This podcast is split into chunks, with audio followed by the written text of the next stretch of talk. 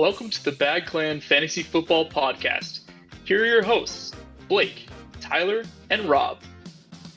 Power of love is a curious thing.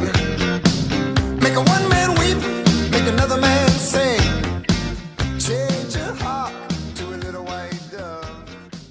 Born in a field- Welcome in and hello from where we are to you are. It's me, your host Blake, joined with by or damn, I always fuck that up. Joined as always by Tyler and Rob. Tyler, how you doing? So for those of you who had the under under two and a half total intros not fucked up, you are on track right now. right? You're making money, baby. Yeah. Uh, doing good, Blake. Uh, God I, damn it. I always, I always, this is a, no, it's a perfect way to start the podcast because you know if you're not amped and ready to go, as soon as Blake trips over his second sentence, I'm ready. I'm rocking. Man, I'm so annoyed because uh, for whatever reason, I was listening to the, the footballers. Well, I always listen to them every day, but I was listening to them up at work, and I had in my head is like, oh, I'm going to do this this thing in uh, the intro tonight, and I fucking forgot it immediately. And then I tripped over myself trying to introduce you guys, and yeah, it just didn't go well. You got to write those things down. Didn't though. That's not my jam. Um, I do have headphones now, so that's nice. But Nice. um, yeah, we are uh, going into week five of the football season. Uh, it's the quarter season check-in. So I'm gonna guess let's let's uh I'm gonna throw this at you. Tyler, give me a like a two or one or two minute bit on how you feel after a quarter of the season has gone by. Uh running backs in general are trying to hurt you. The running back position hates each and every one of us as a person. It does seem quite targeted and personal from the running back committee in uh, the NFL at large. Rob, how are you feeling? I mean, to go along with that, they hate us and they're low scoring. I mean, scoring, eh, I think fantasy scoring is down. I mean, there's been some people who do really or who have done very well, but overall scoring is down. They're just, there's only a couple guys that have consistently given you points. And the people that have them have done well, obviously. Uh, one thing I don't know if I don't know if you guys listened to the the ballers. I'm going to mention them again today, but there's they have their Bowl. Uh, for those who don't know, Bowl uh, fantasy contest, which they do every year with all their listeners. Uh, I'm part of it. I'm doing terrible, but they said today on their show their leading person in the whole league has 740 points or something like that, undefeated. That's Yeah. insane, Yeah, that is. They have all the right people. right?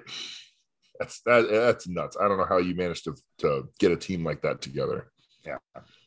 It'll be a different team in four weeks because the people that have done good the first four will probably get hurt and stink it up the second four. So Yeah, I'll just take this second here and say I'm very glad you know we I did that trade I did with Nick last week because uh, my team would be in a whole different place going into week five than it is now. I'm sorry, Well, Nick. Well, we'll get we'll get to that when we talk about uh, the trades since we spoke last. But he he only kept that piece of the the big piece of your trade with him uh, one week, and now he's gone.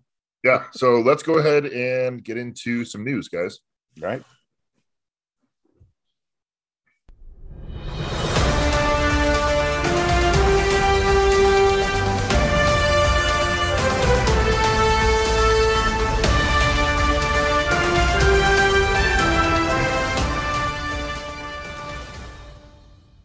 Knock knock. Who's there? The news.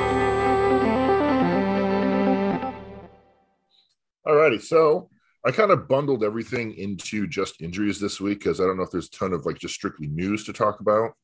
Um, I also didn't do a whole lot of deep diving in preparation tonight, but let's start with the biggest um, issue, I guess, is something you could say. Uh, Javonte Williams talking about them running backs. I wrote Mhm. down here in my podcast notes Javonte Williams dash knee explosion. Um, he has torn what is it, LCL and ACL? Yeah, and yeah, and maybe another thing. Yeah, and I think the PCL. Yeah, Yeah, I mean it. the the easiest comp here is uh, uh Dobbins from the Yeah. Ravens. Wow, he had that real, real extended time to come back. Um, not uh yeah, it was more than 12 months because he got hurt week one in his rookie year, and he came back in what week three, week four. Yeah, of last this week. year. Yeah. So that that's your best comp. And yeah, I mean, even in Dynasty, where you thought you had an asset for years and years, like you're not even going to be sure if you have an asset next year. Right, because he's going to probably more than likely miss the first four before they even take him off. They'll probably put him on the pup to start. He misses four, and then another two before, maybe three before he works himself back in. I mean, look at Dobbins. Like you said, that's a really good comp. Um, so what do you have next year? And then, you know, does Denver protect themselves now uh, and re-sign, you know, the guy that's kind of been in the way? Um, or do they maybe get a, another running back in the draft? I mean, you don't know. Yeah, it's a shaky piece Yeah. in a dynasty, and it's obviously in redraft, you're done. Yeah, depending on where their uh, bye falls next year, you know, if, if their bye is week six, then that's the easy one where you go, okay, well, week eight or week Yeah. seven, you know, wherever. Like, Right.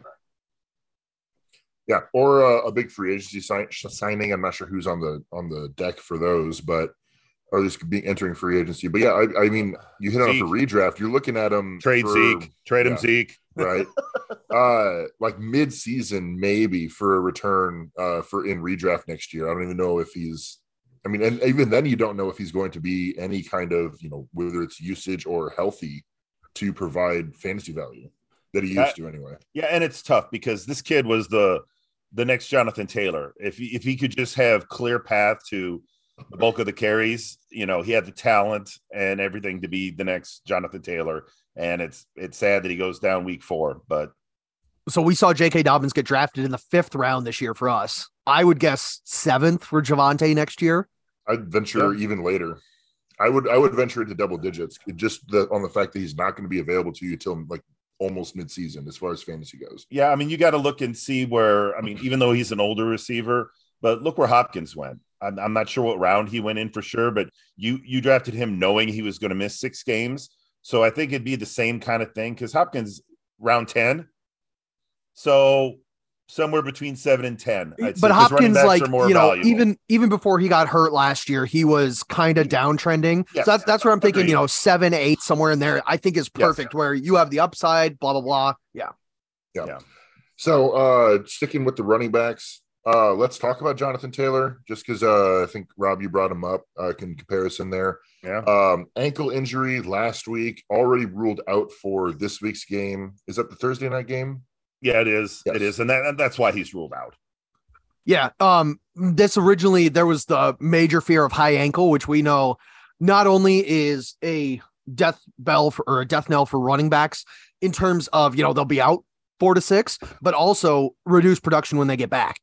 Um, since then, obviously, since he didn't immediately get ruled out, uh, it seems like it's a low ankle minor thing. Um, with the Thursday night game, I think that's a blessing. They hold him out one game. He has what two full weeks to recover, Right. and he should be totally fine going forward. Um, Cordarrelle Patterson put on IR, missing at least four games. Uh, didn't write down what his injury was, but I'm assuming it's a leg injury of some variety. It was a knee. He had like he had a surgery. I think it's a meniscus. That's Um, right. So it was, you know, as far as knee surgeries go, minor, but you're you're going to miss four weeks. You know, so they put him on the IR. He's going to miss the four. Um, it kind of puts that team's already in a bit of a disarray. Um, but at least he was the one consistent offensive weapon. Now, who knows who's running the ball? I don't know if that means.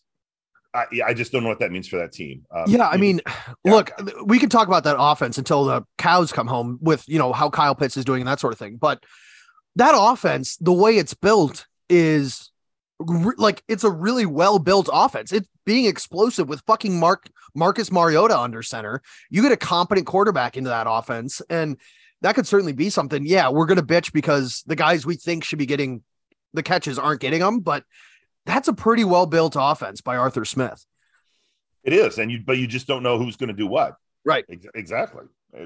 So you can't really look at it and say Cordell's gone. This means more for this person or this person, other than the direct running back who's going to take those. And do they change that up because he was such a though they didn't throw to him as much this year as in the past. He was more a pure running back this year, wasn't he? Yes, he Than- was being a he was getting a lot more carries back. on the ground, and I think Yeah. that that was a lot to do with. um uh, I was going to confuse Daryl Williams being injured in week one. yes. Uh, that he that leads to Cordarrelle getting a lot more work, especially with who else is in that backfield. You know, a rookie and then a Right. not very good player. Isn't Dar- Daryl's the one in Arizona, Damien. Damien. Okay, there you go. Damien. See, I told you I was getting confused. Yeah, yeah. Either way, but yes, and Damien was the guy that they um trusted in in pass pro. And as anybody that follows football knows, the rookies don't get on the field until they can excel in pass pro because they're not going to get their quarterback killed because the rookie misses an assignment. So Now, I mean, Allgeier certainly stepped up into his role last week. So, you know, definitely the number one target there. Um, you know, wh- whether he continues that role or not, or whether he was just forced into it, we'll see. yeah, But man, I, I think for the next week, he's certainly this is the audition of auditions. You you go in and you got to perform here. Yeah, I agree, right, hundred percent. um, Could be could be the end for Cordell. Maybe for, for real. He's Um, thirty one. let's talk about some quarterbacks here. A whole mess of them. Oh, Um, Tua. Uh, Tua. Tua happened last Thursday night. Oh, Everybody God. saw that. I mean, it was it was borderline horrifying that uh, how he was on the field there after being taken down. Um, You know, things happen in the NFL. Uh, you know, lawsuits or whatever, people getting fired. But Tua's were ruled out this week. I don't know if there's any word on what's going to happen going forward, his timeline to get back or what. So they're on purposely setting no timeline because they realize the optics are really, really bad right now. Uh, there was no way, even if he was cleared, was he going to play this week? Because it'd be like, you let him play the first one, he got murdered and, you know, froze up and all that. And then you're going to let him play again. And now what happens? We got to wheel him out, you know, in a wheelchair. Um, so he wasn't going to play this week no matter what. That's why they ruled him out so early. His MRI was clean. There's no lingering anything. As long as he's feeling good, he will play the following week. They will take it slow. They will say all the right things that they're going to leave it to the doctors and all that, but he will play next week. Um, the Giants quarterbacks are all fucked up. That's what my uh, that's what my podcast note says. Is Giants quarterbacks all fucked up? Uh, They really are. Uh, what is it? A is it ankle sprain for or no a neck injury for uh, Daniel Jones, Ankle, No, no, no. ankle for. Daniel Jones. and then a neck Uh, for the other guy, Glennon. Right? Tyrod, no, Tyrod, has Tyrod, concussion. Tyrod. Tyrod is and then Davis Webb is the third string. So the the good news coming out here is um Tyrod is still in concussion protocol. That's not the good news, but the good news is they had a uh, practice squad quarterback basically waiting at the hotel, um, and they sent him home. Uh, so it looks like Daniel Jones is good to go. Davis Webb will be the backup, uh, and if Tyrod can go, he could go. So I, I don't think you really adjust anything other than you know if you're going for rushing yards on Daniel Jones, uh, maybe reduce those a little bit. 100% true. You're not, that, that's exactly it. Daniel Jones is going to do the same things that he usually does, except he's not running for 70 yards this weekend. Uh, and the only offensive player that you're playing in this the entire year um, is Saquon. And it doesn't affect Saquon at all. In fact, if anything, it might help him out a little bit. Um, Oh. a little bit of quarterback news that we did have that I just reminded myself of is we had the Zap attack up in New England. oh my God. Yes, everybody Yeah. was getting everybody was getting zappy up there. Zip Zappy Zorp. I love all of the puns with I mean- zappy. It's so entertaining. I mean, Mac Jones is questionable again this week. There's a possibility he plays. It was nice that Zip Zap Zim um, actually played decently because uh, what's his name? Hoyer. Hoyer. Thank you. Um, is is a 38 year old terrible? I know he's like 36, but you know, let's exaggerate a little on the podcast. Hey, he's not good. I you'd rather that the young guy that you picked up, you know, can be that too at least. So I, I think Mac, it's it's possible old Zipper Zap will get the start this week, and then Mac comes back next week. Um, I doubt they want to rush their high drafted quarterback from last year back too soon. So that's what I think. Yeah, and they're playing Detroit this week, and Detroit is abysmal versus the run. So this could very well be a week where I could see Damien Harris and Rhamondre Stevenson both go over 100, and they only pass with Zappy 15 times, Right. something like that. And, they're so, all play yeah, action. And they're all right, play and, action. And why rush Mac Jones back if you don't think that the Lions can stop the run? Right. Yeah. Um, Dak is still not able to grip the football correctly, so it's going to be Cooper Rush against the Eagles this week, right? I think I remember remembering that correctly. Rams. Rams, Eagles are Rams. next week. Yeah, it'll be the Rams. Um, he he may play the next two weeks um, because they're they're not going to. There's no reason to rush Dak back for two reasons. One, you're winning. And all this talk about, oh, is he going to take? No, no, no. You're paying Dak too much money. Has too much guaranteed money, and that's the that's reason number two. You're paying him too much money to rush him back and have him be what uh, Russell Wilson was last year when he got back too soon from the thumb thing. So they're gonna, I, you know, every Cowboy fan is like, oh, when's he coming back? Or he doesn't need to come back. He's to come back. It's probably to be not for two to three more weeks. Yeah, and you just look at the upcoming schedule, and that tells you exactly why. Yeah, you have two hard games. You have Rams and you have Philly the next two weeks, both on the road, and then you have Detroit and Chicago. Are you worried about either of those teams? I mean, if I get it, if Dak is ready to go versus Philly, fine. If if he's truly truly ready, but Right. if if he's not ready to go against Philly, and then it's like, hey, we have Detroit and Chicago, and we're what with Cooper Rush? Let's even say, let's say he Let's loses. Pretend we both- split. Let's pretend. Well, even if we split, we're Yeah, yeah, I mean, three. you- you're either four and one with Cooper Rush or three and two, Right. going in against two bad teams. So, yeah, I mean, Cooper Rush has beaten better teams than those two. So, again, why rush him?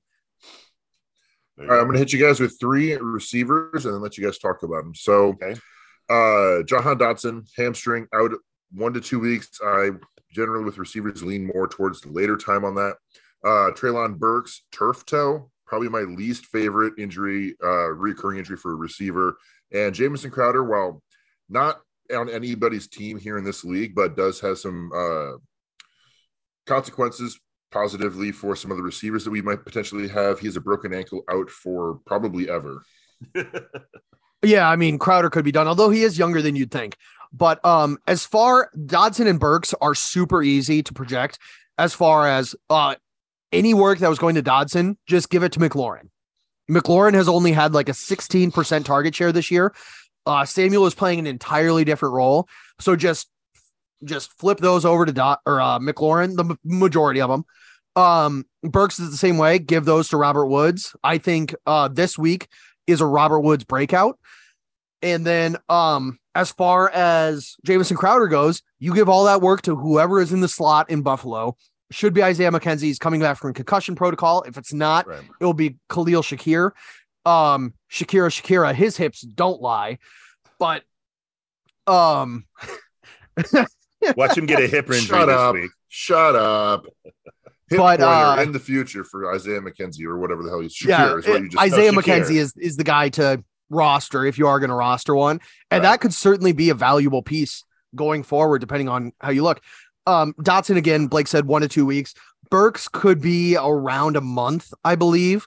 So you know, Woods certainly out of, I guess, out of all of those, Rob Woods or Isaiah McKenzie rest of season. Rest of season? Yep. Wow. So that's a tough one. I probably would have to go Isaiah McKenzie because they have shown A, that offense is way better. And uh, B, they have shown they are not afraid to go to him when they're in the red zone. Um, where you would think that it would be Diggs all the time and he would only be the uh, between the 20s guy in the slot.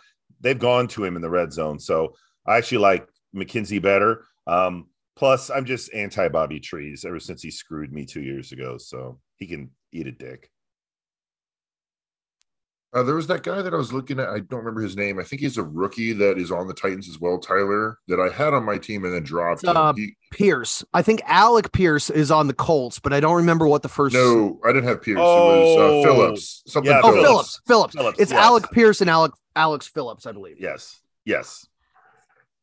Um, I don't think I don't know if he's on anybody's team. I don't think he is, but you, you said it when I picked him up, Tyler, a couple weeks ago. He could be a sneaky good add, and I bailed on him after one good week. He could still be a sneaky add. I, I don't think the Burks injury adjusts him though. Um, because he's more of a, the slot guy, and I, I think it's all Woods here. All right. Uh, anything else news injury wise that you guys want to hit on? No? I mean, we had a we had a big retirement in the NFL. Oh, God. we two, two big retirements. There will no longer be any Beazle things. no, no Beasley things. Um, what's the other retirement? I had to play that for Beasley retiring because no one cares. Uh, the Oh, other God. retirement is huge.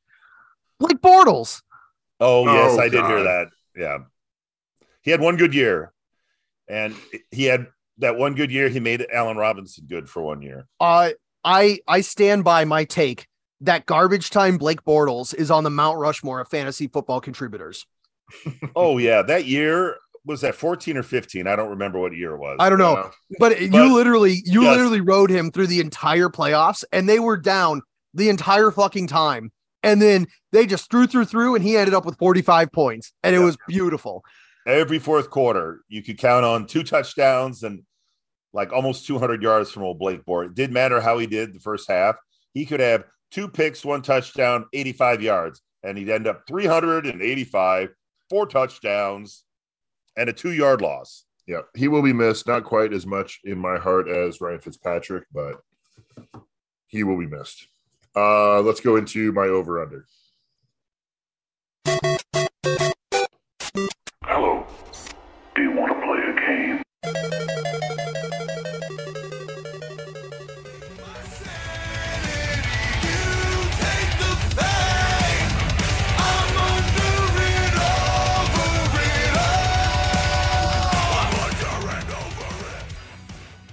By far my favorite uh, bumper in this entire podcast. I dig it. Uh, so this week, yeah, Tyler, transactions come after the over and under. They always have. Wow, I'm glad we put that in the recording rather than you know just. That's why I put that in the chat and not you know said it out loud. 'Cause I'm like, said hey, it- just remember. Nope, I said it out loud because this has been the same thing the last three weeks. Oh, you're so lucky. I don't have the fart sound effect still up. All right. So last week I was uh, all about defense and sacks. We actually had you guys got one wrong. It was uh, Philly. I set the over in at three and a half, and you took the unders across the board. Philly actually had four sacks, so everybody else was under. Uh, Tampa Bay really made it close. They had three or They had they three. three. Yep. Oh, then you guys got that one wrong too. No, so uh. Rob and I made a dollar bet on that game. Uh, Yeah, Rob was so- under one and a half. I was over one and a half. Uh, so current dollar bet standings after week five.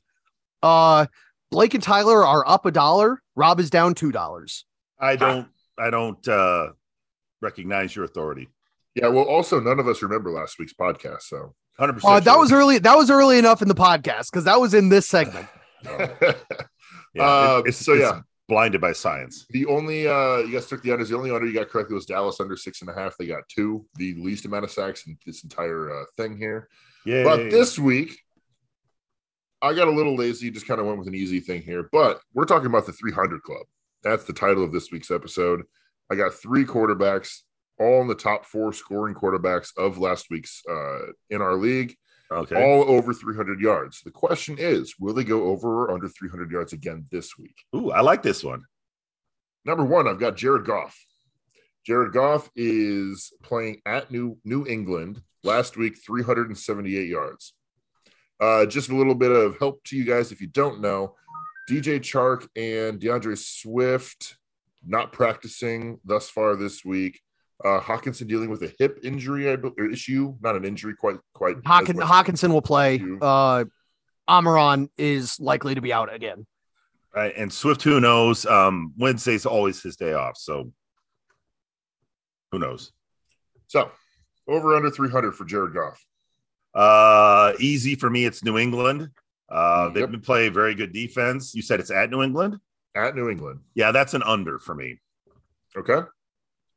Yeah, th- this is an easy line for me as well. This is under. Um, going over 300 against Seattle is nothing to write home about. I'm pretty sure any of us three could go over 300 against Seattle. Uh, and that's the only game Goff has been over 300 this year. All right. Next up, I've got Tom Brady. Hmm. over under 300 yards last week 385 uh against um the chiefs Kansas City. yeah The uh this week versus atlanta he's at home Yeah, this one is this one is tough because surface level you would say no. Again, Brady's only been over 300 once, and he was in a perfect game script to throw, throw, throw. But this is this is going to be one of the first times that his entire receiving corps is healthy, and they're coming off of a loss. So this could be one of those Tom Bra- and Tom Brady is also getting divorced. So Right. this could be one of those uh fuck you tours uh that stop or that stopping uh or Atlanta coming to Tampa Bay. I am going to go. I'm going to go over, um, but within 15 yards. All right, Rob. I'm going over. No caveat, just over. Cool. Last one.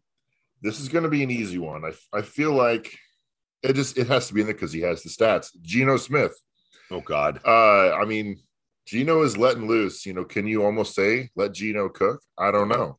God. Uh, Maybe. Sc- no, never mind. Geno had 320 yards last week. Uh, this week they're in New Orleans. Who did they play last week? The Lions. Detroit. Okay. We've established that Detroit is not good on defense. And you could play the Little Sisters of the Poor and they'd uh, run for 100 yards on them. Um, under against that Saints defense. Yeah. And it would be fun at some point in this entire segment if you guys would disagree, just just on print, like just for the principle of you know my spreadsheet. Not looking. the Why don't you set better lines? I've set pretty good lines, I think. Well, this mean- week they're terrible. Well, this week, like I said, I was lazy, so I was lost. lazy. I like the idea. Will they repeat? I, I come on, don't give him too much grief. I like the idea. They are, I mean, relatively easy, but Yeah, it, it was an easy one. I, I I literally just looked at uh top scorers in week four, and there were three quarterbacks in the top that all were over 300. I was like, that's an easy one. solid work. All right, let's uh, head on over to some transactions. We got a trade, a couple trades to talk about. Wow. That was supposed to say Baseball's surprise. Rest in peace. Uh, that was supposed to say surprise. It definitely didn't. But uh, we have another game to play. Except baseball's dead. Hello. Do you want to play a game? Choose your character.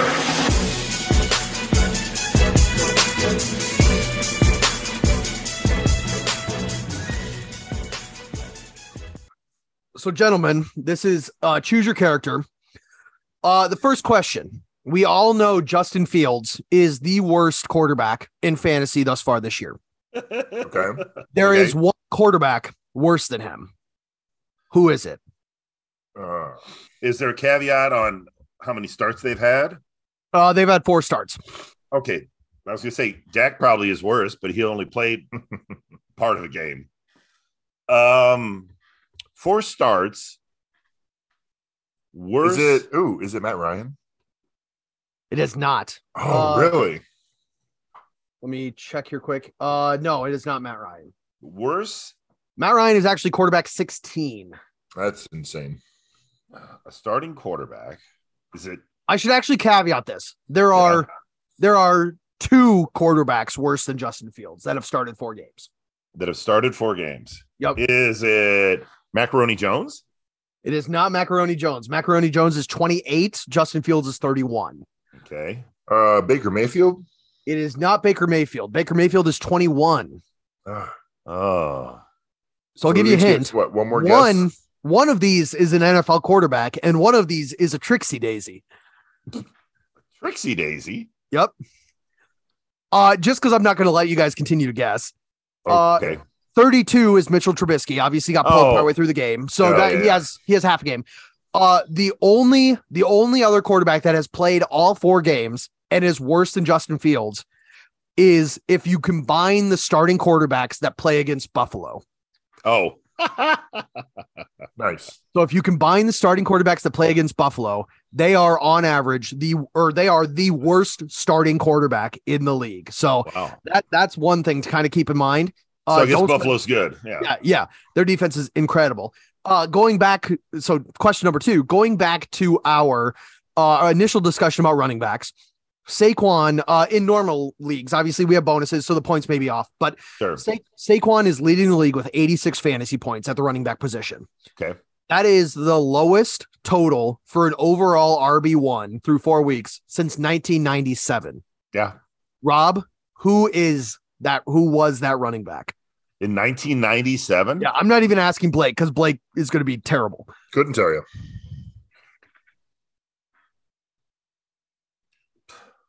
Was it Emmitt? Uh, it was not Emmitt. That would have been my guess as well. Uh, I will give you a hint here. It is in the Oh fuck. I think it's in the AFC.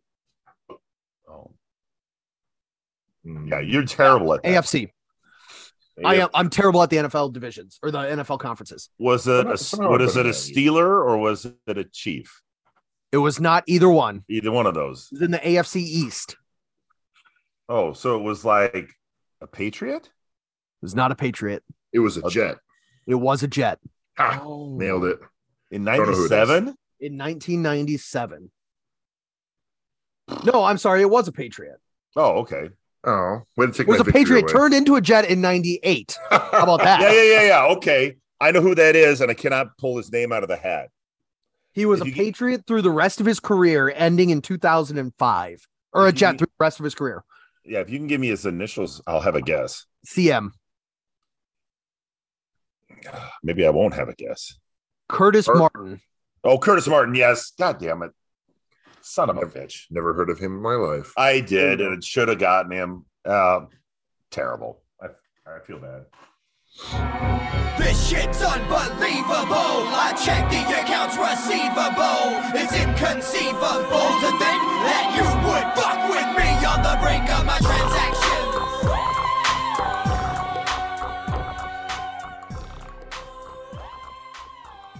All right, so we had one trade that occurred before the week started after our podcast between Yeah. myself and Rob.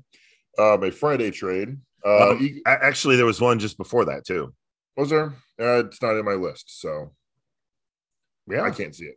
Well, that was the trade between me and Rob. So I'll announce it and then you Sure. can give your reaction. There you go. Um, there was a trade done. Fantasy Reapers traded AJ Dillon, Hollywood Brown, and CEH for Christian McCaffrey and Elijah Moore. Yeah. Um, say it again. Sorry, I wasn't really paying attention. AJ Dillon, Hollywood Brown, and CEH for Christian McCaffrey and Elijah Moore. So the uh, CEH really, uh, you got to think good about that one after the weekend. Um, I wish I, would have played him. yeah, right. Uh, and Hollywood Brown's getting a ton of work in Arizona. He's Right. a little dinged up. I, I don't. It's not a huge injury, but it's just probably uh, post game soreness this week, uh, leading to him not practicing. Uh, the, but you basically, I mean, the whole trade's about getting out from the CEH rock. Um, I personally, as another uh, player in this league, don't like the fact that Tyler now has the number one and number two overall picks. Uh, if that pans out for him, then you know, kudos for Tyler for this uh, you know week four trade. Uh, I don't think it will because CEH is a pox upon any fantasy team, and Tyler just is addicted to failure. So Well, that's good because I don't have CEH anymore. That's I'm Rob's sorry, not CEH, CMC. Christopher- Christopher- CMC, yeah. Yeah. Um, I mean, you pretty much stated it for both of us. I wanted to get out from under it. Under it, I wanted to spread my risk out because if he did go down, I was sunk. Um, and Tyler could take that hit and had the other players, and it's like, and if he does pan out, whoop, because uh, since uh, um, Barkley has panned out, he would have like three top backs. Yeah, exactly. I'm taking the risk. Taylor got hurt this week. Well, yeah, but I, I'm taking the risk that um, I can turn my team into a juggernaut if this pans out. Uh, but like you said, you you spread out your risk so far. Um, I did feel like I was selling high on CEH, and obviously he came out last week and just had another two touchdowns. So Right. that kind of made me crow a little bit. Um, but yeah, I mean, two good assets in AJ Dillon and Hollywood Brown. I, I grabbed Elijah Moore. I, originally, you offered um what Robinson and some change I and I went, uh, you know what, with with uh, Zach Wilson coming back, let me get Elijah Moore, you know, that sort of thing. And for me, that that just felt a little bit better. But no, I, I think this one came together fairly swimmingly. Yeah. Um, just a, a quick history check. Tyler, didn't you trade with Rob last year? It might be the year before for, for CEH then as well. Two no, that was ago. last year. That was, Was it last year because year? I was um yeah, I, I was, was set two. up well to weather the storm for the next three weeks because Rob was in last place. I was set up well oh, you're right. You're right. to You're right. weather the storm until uh CMC got back. Um, and then obviously he got hurt again immediately. That's right. That's right. He came back, had one good game, and then hurt his shoulder. Yeah. Did I say Yeah. CEH again? Yep. Yeah, you did. damn CMC. Uh, and They- I, I, it should not be allowed to have them in a trade together. no, Right. CH for CMC. Join us Uh, tonight. I've, I, I swear you've done that. This is the third year in a row because I I'm pretty sure I Oh. remember living in my house in Nevada and waking up to a trade done between you two involving CMC and Tyler getting him, Uh, It could be. Um, and I, and it's it's not worked out for Tyler anytime. here- Well, okay. I will- so no, okay, I, ahead, I go ahead. traded I traded for CMC in Dynasty uh during the during the draft as well because I didn't originally have him, and so during the startup draft I it. traded for CMC and that would have been the year before. That could have been. Fuck. Anyway, I will God. say this now for everybody to hear. I will never, ever, ever draft CMC again in any draft. I Rob, you you told us before the draft that you were taking Justin Jefferson if you, You had the two pick. Several You told times. it to I us I did say all. that, and I wish I would have done that, but I talked myself into I love the two hole. I love the It looked- two hole. right, let's move on. The two hole was good on paper. And Let's move it- on to our next trade that happened on Friday as well between fine. myself and Rob. Oh, yeah. Uh, Fly Eagles Fly traded away Travis Etienne and Josh Palmer and received from the backdoor hot snakes DeAndre Carter and Zeke Elliott. well, no, so- you you dropped Carter. I just got Zeke. You're right. I dropped Carter. Sorry. Yeah. Yeah. Um, I'm I'm interested to hear what Rob says about this trade because Okay. honestly, when I saw it, I was confused. Um, it's especially for Rob just getting two more backs that added to his depth. He then traded away an upside piece in ETN to get a floor piece. And so to me, it to me, this doesn't make a ton of sense because you already have the depth there. Um, and so at that point, I want to grab as many upside pieces, including ETN. I mean, if Robinson goes down, ETN's the only show in town there. So I, I gotta, I gotta be honest. I, I just don't understand this trade from Rob's perspective. So, from my perspective, everything I've read, ETN is going to be in the role he's going to be, regardless of a Robinson downfall. If Robinson burns his other leg, um, ETN's still going to be change of pace and never be anything more than he is. And I had way too many people because I had so many people on IR that were coming out. Um, I had to burn somebody. Palmer was going to be a drop for me. Um, so I was like, can I trade him and ETN, who I don't think is going to be anything else this year than what he is, uh, for a floor piece? Somebody that I know is going to give me 14 to 16 points, always be there, that kind of thing, in case one of these backs I picked up goes south. So that was exactly the reason I did it.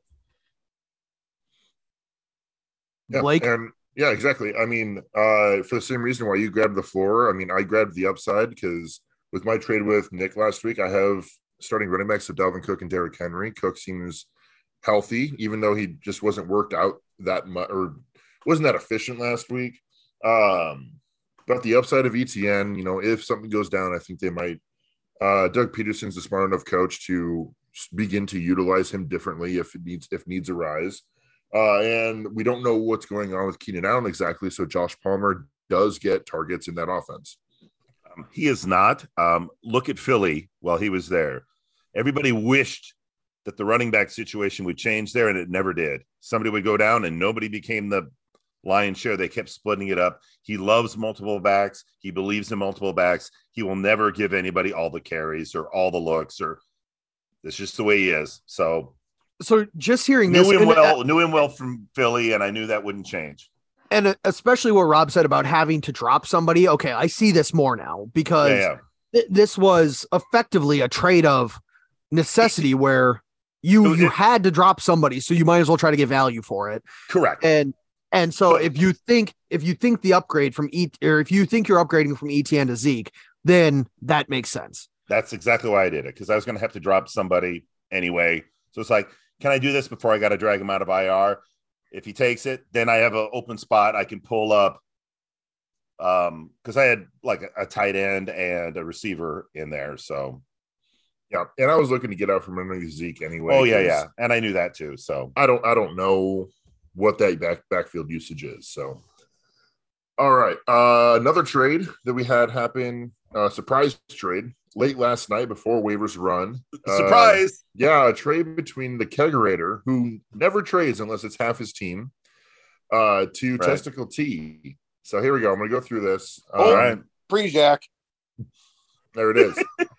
All right. So testicle T received from Kegerator, Kyle Pitts, and Stefon Diggs. Right. The Kegerator receives in turn T. Higgins, Tyler Higbee, and James Robinson. Okay. So, I mean, on the surface, name wise, you're like Diggs and Pitts. I mean, you're looking at, you know, a top five receiver, maybe top three. And the way he's been this year, what, top two, three? Um, and Pitts was supposed to be one of the top uh, tight ends, but it hasn't panned out. Um, I, I'm surprised that Testicle T bailed on the Stefon Diggs thing one week into trading him. So that's a little odd. The pieces that he got. So T. Higgins, you're going to do that up and down thing um, every week. You know who's the best receiver there on in Cincinnati. Higbee has been great because the Rams can't figure out their life. If if uh, um, Cooper Kupp isn't open, they're throwing it to Higbee. So I mean, I do like that. Uh, he's actually probably scoring better than Pitts has this year.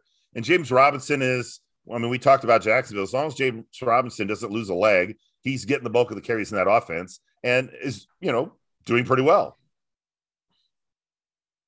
Yeah, I mean, what what I don't really understand, what I'm what I'm struggling to figure out is Nate has Waller.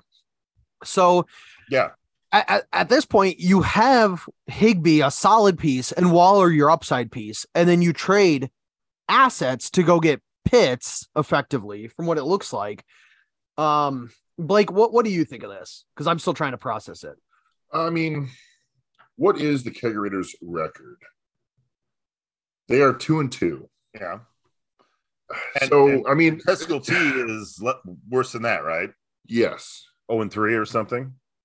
So I think that uh, Kyle Pitts being added to the depth behind Waller is good because now you can sit and wait and see what happens. Stefon Diggs obviously is a you know start now, and you're going to start him over T Higgins.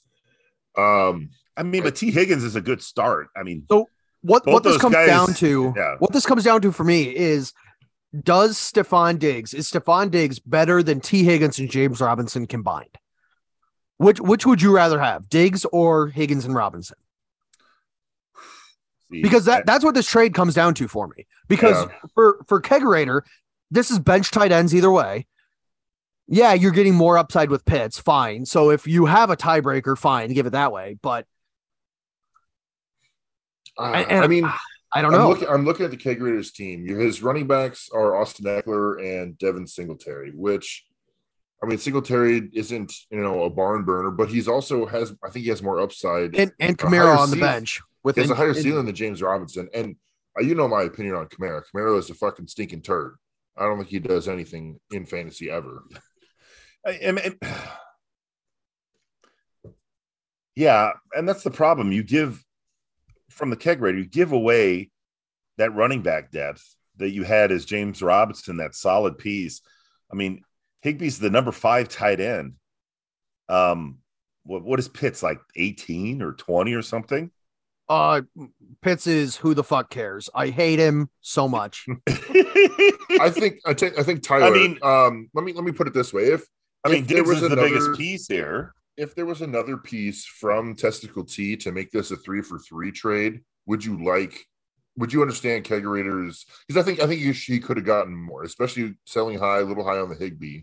I don't. I don't night. think you can. I mean, yeah, I know. I know that Pitts is an asset that's dropping to the bottom of the ocean, but he's still an asset that. I would consider above Higbee. Like, if somebody came to you and and you had Pitts, and they're like, "Hey, I'll give you Pitts or Higbee for Pitts," you'd, You'd be be like, no. "Fuck you." Yeah, you'd be Get like, get out of town. Like, Yeah. yeah. you're you're in a hellhole with Pitts, but you're not going to give him up for Higbee.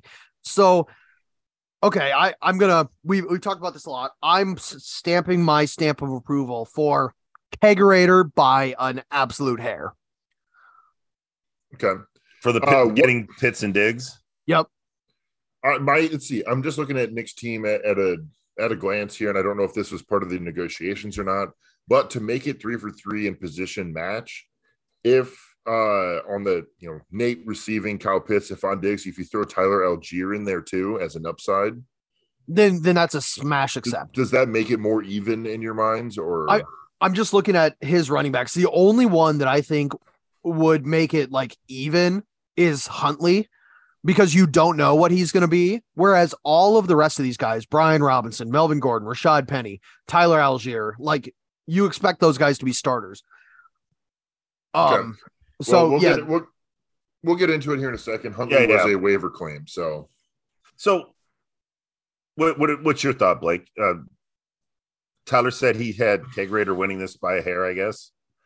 I don't getting know. Pitts and Diggs. it's it's it's uh value wise i never plugged it in like to to a calculator online but Yeah, sometimes those are off. they they can be i don't know i think kyle What's your, pitts heart, what's your heart tell you? my heart tells me that nate take takes an l here kyle pitts i mean basically what you've done is trade t higgins james robinson and a known value tight end in tyler higbee where if Jalen Waller gets hurt or on his bye week, Tyler Higbee is an amazing start. He doesn't change your starting lineup at all. Kyle Pitts does, and so you've traded three players for Kyle, for Stefon Diggs, and I don't think that the, value is there. Yeah, I mean, so when I first saw this trade, I was like, "Oh my god, holy keg rape!" Um, I thought this was ridiculous, getting Diggs and Pitts for Higgins, Higbee, and Robinson. I mean, I thought he killed it. But then the more I think about it and the makeup of his team, I think he's going to have a problem deciding Pitts or Waller every week because neither one of them has lit the world on fire this season. And you're going to be that good. You're going to pick their boom and not their bust week, you know, switching off. I mean, I would hate to have that. Now, if he turns this around and trades one of them for some kind of other asset, then that changes the whole thing of this. If he if he goes to a tight end needy team and says, Hey, I got Waller here and he's willing to ride the Pitts train. I got Waller here and he gets, you know, I'll just use my team and offers like, I'll give you Waller for Jeff Wilson and uh, Dalton Schultz. I'm not saying that exact thing, but I mean that kind of thing where you get a, Right. a running back that you can use week to week and a tight end that's got some decent upside that has been out for a little while. You know what I mean? Something like that. Then all of a sudden, that changes the whole thing. Yeah, no, Um, that is that is one of the better pieces of information that's ever been said on this podcast. I think I can say because it, because it's so so true. It Well, because the- that's what you're what you're it, is- trading for. What you're I'm trading for in Kyle here. Pitts. Yeah, what you're trading for is the value of Kyle Pitts. Right. Uh, Nick was sick of him. You have a solid tight end in Higbee, so you take all the upside and all the downside. But when you spread your downside between two guys, yeah, you're gonna have trouble uh, on who to start. But that's if they both hit. If only Yeah. one of them hits, then fine. Right. But but here's the thing. Nate doesn't trade. He has to now parlay this into another trade to make Yeah. this totally worth it. Um otherwise I think it's it's relatively even for for both of them. You say that you give a little bit ahead. If if Kegerator turns this into something else, I give him that a little bit of leeway on this. A little bit of uh win, let's say. All right, let's blast through our uh, waiver claims here real quick, starting Oh, from yeah, the yeah. bottom up. Um, Fly Eagles Fly adds Jameis Winston for zero dollars. Uh, Hawaiian Shakas add Kenny Pickett and the Jack, or no, just Kenny Pickett for zero. Um, taking a flyer there, dropping Ryan Tannehill. So who really cares? Uh, for a dollar, Corey Davis is added to Fly Eagles Fly. For two dollars, uh, Hot Snakes add the Jaguars defense. Um, A Oh no, I was, speedy good I ad. was unsuccessful as well. Never mind. oh, I, Uh, oh, Testicle T added them for three dollars. the Bears. Oh yeah, adds the Jaguars, drops the Bears for three dollars. Damn you, Nick! I thought I got that. That's a that's a a, a sneaky good defense. I thought I was being sneaky. I thought for sure I had that when I looked this morning. Granted, I was So, half asleep. I'll, I'll I'll add to this one. Uh, this in this league, uh, in this league, I didn't need a defense this week, but in another one, I did, and I also did the three dollar pickup on the Jags, and I had multiple bids of two and one dollar underneath them, and so like th- I think the three dollar Jags pickup is one of the best pickups of the week across many leagues. yeah, I thought Crazy. I'm so annoyed now because I thought for sure I had the Jaguars defense, and I never. Yeah, no, I mean when roster. you're picking up a defense, you're Yeah. like, ah, two will get them. But I was, Yeah. I and assume, I assume Nick, we're like, I really Yeah. need, I really need them. Let's go three. Let's go three. He really needed Will Dissly for 12 bucks, evidently. Yes, Will Dissly, the the points chasing ad of the week, added to Testicle T for twelve dollars, dropping Dak Prescott. Hedgehogs add Mike Boone for fifteen, dropping Jerick McKinnon, and the Testicle T also spending eighteen dollars to add Caleb Huntley. Yeah, eh, taking a shot on an Atlanta guy. Anything And else then- you want to talk about here? I mean, uh, I'm going to talk about the Shakas picking up, um, getting rid of Tannehill, who's hot garbage, and you know, Kenny throws three pickets. Um, you know, maybe he'll do good with Pittsburgh the rest of the year. Why not? And then Big Mo Cox, uh, Hunter Henry's been hot garbage this year, unlike last year where all he caught was touchdowns. Uh, Big Mo has caught a lot of touchdowns for Indy since Pittman's opening up the middle for him. So I like it. Yeah, I mean the only the only problem I see on this entire board is uh Nick continues to put himself in FAAB hell. Uh, I mean Rob Rob is in FAAB hell because he had to spend up to get Tua and then Right. Tua went down. and uh, two but- them, yeah. But Nick is sprinkling ten dollars here and there and is down to twenty nine dollars. Yeah. Uh, third place is Hedgehogs with fifty five. Fourth place is Hot Snakes with eighty two. So you guys, I get, I would say anybody below Blake at 82 is effectively priced out of the market of anybody that goes down going forward. Yeah, I agree. Um, I'm I'm not bidding on anybody um, in waivers from now on, pretty much, unless it's a buck. Like, what did I get? Corey Davis for a buck? I'll bid a buck on a guy in case somebody just throws a zero, and that's the people I'm bidding on because I don't have enough money to like go after anybody real.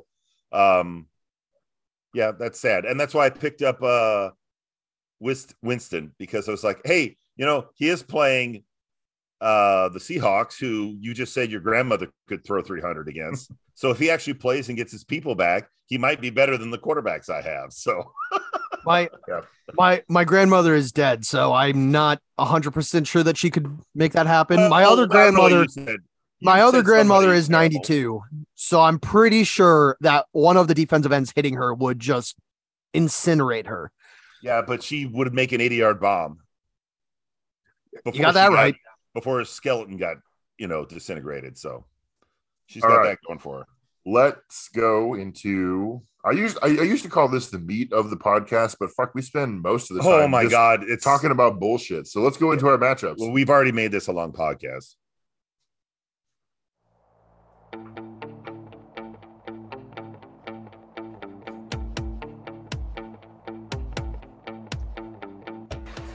Go Bulldogs! Yale Bulldogs. wow. Not so fast.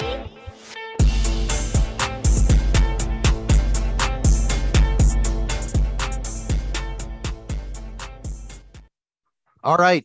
Uh, just to give a recap of last week. Last week, everybody was three and two, except for Tyler, who was four and one. Suck it, nerds. Damn. Uh, so far in 2022, Rob is 12 and 8, Blake is 11 and 9, I'm 10 and 10, and the dice are 9 and 11. Uh, we haven't done overall standings in a while, have we? Uh, Rob is 183 and 108. Uh, Blake is 176 and 116. I am 170 and 121, and the dice are 46 and 43. And today's dice, we have a uh, Sam will enjoy this. We have a purple and yellow D8. I'm disappointed now. Yeah, get fucked. I actually have my I- dice up here for once. I showed you my dice because I hadn't done it yet, and I was going to do it this week. That's the only reason I brought them on this trip, and now they're useless. You know what? Not a D8. I'm going to use the D10 or a D12. D12s don't get rolled enough. All right, our first matchup here this week, uh, we're going to be talking about the two and two kegerator hosting the three and one. Here's Tubby. Honestly, I mean, we all shat on his uh, team in the post draft podcast, but they've been performing. They've been coming through. Uh, three and one, Yeah. a surprising start for the for the, the Tubmeister. Yeah. Yeah, I mean, we, Um, we've said it for a number of weeks now. When the injury bug comes, if it comes to Tubby, it's going to hit hard, and it hasn't yet. So, hey, Yeah. mo- more power to you. Right. Uh, currently in this matchup, Kegerator is favored 153 to Tubby's 146. Uh, quarterback. Kegerator has Lamar Jackson at home against Cincinnati versus Justin Herbert at Cleveland for Tubby. All right. So uh, this is a switch up for Tubby. He's been playing Jalen Hurts all week, but he kind of had a down week last week. And Herbert, you know, even without uh, his number one receiver, um, threw for over 300 and a couple touchdowns. They are at Cleveland, good defense. Um, Lamar, just sorry. I'm not going to pick against him since he can at any time can run for over 100 and a touchdown and pass for three. So give me Lamar. Yeah, I mean, I think this needs to be a conversation between Herbert and Hurts. Um, I think I would start Hurts against that bad Arizona secondary, but yeah, give me Lamar. Um, my obligatory. Uh, hey, don't you think maybe you should think about playing Derek Carr instead of Lamar Jackson? Who's Uh, Carr no. even playing? Never. Who's Carr even playing this week? I don't know, It's- but Nate, Nate, Nate will for sure give me shit again because Oh, uh, I oh, Kansas City Yeah. could be a shootout. could. It's not because the Raiders are terrible. Uh, but yeah, Nate will forever give me shit for saying in week two maybe he should think about uh, playing Derek Carr against Arizona. You know, I mean, because you, you that's such a about it. wild take. But think about it. anyway, moving into the running backs here, Right. Kegerator has Austin Ekeler at Cleveland and Devin Singletary home against Pittsburgh versus Tubby's James Conner at or home against Philly and Josh Jacobs at Kansas City. Yeah, I mean, I don't particularly love any of these running backs here. Obviously, Ekeler coming off of a three, three touchdown week. You don't expect him to get that usage going forward. Um, Devin Singletary has been a surprising asset for you, uh, coming out with a, a ton of just receiving work all around. Last two weeks have been in double digits. Josh Jacobs has been getting some work last week with two touchdowns, also going over 100 rushing, but I don't think you can count on that. Mm-mm. And Conner against a tough Philly front, I don't think you can count on him to get double digits. So as it stands now, give me Ekeler and Singletary. um, everything you said. Um, I mean, I like Jacobs. Um, for me, it's kind of a, a push between Ekeler and Jacobs here. Um, and so I think Singletary comes out with more work than Conner does, uh, just based on the matchup. So I got to go Ekeler and Singletary. All right. Um shit. Somebody take the receivers because I'm having So- iPad issues. All right. So on the um, Kegerator side, the home side, we've got newly acquired Stefon Diggs against Pittsburgh and Tyreek Hill at the Jets. And then for here, here's Tubby, Davante Adams with that great first week, tailed off since at Kansas City, and the Christian Kirk old steady Eddie for the Jags against Houston at home.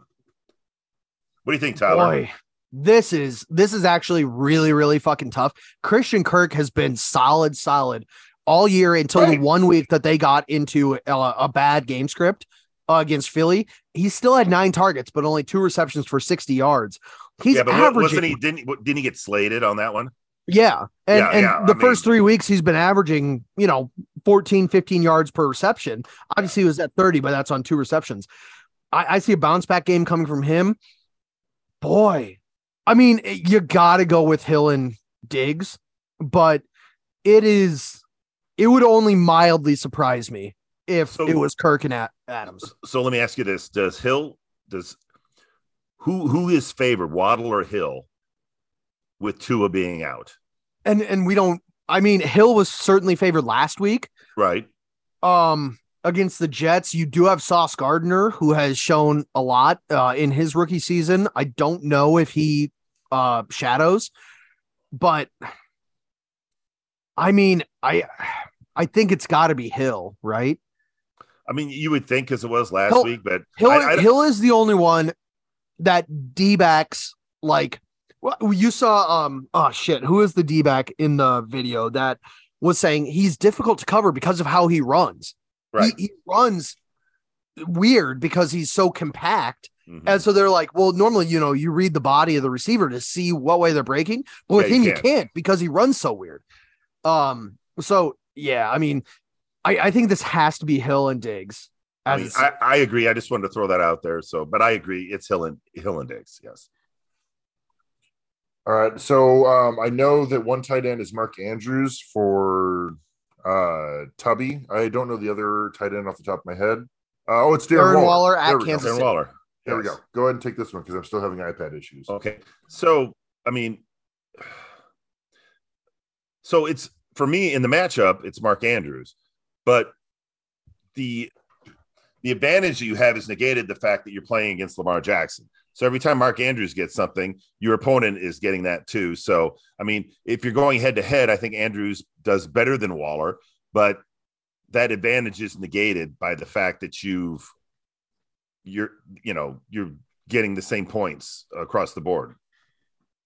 Yeah, I mean, just with how up and down Waller has been this year, I mean, five points each of the last two weeks. I don't care. I, I'm taking Andrews, even though you're you're going to give points to Lamar.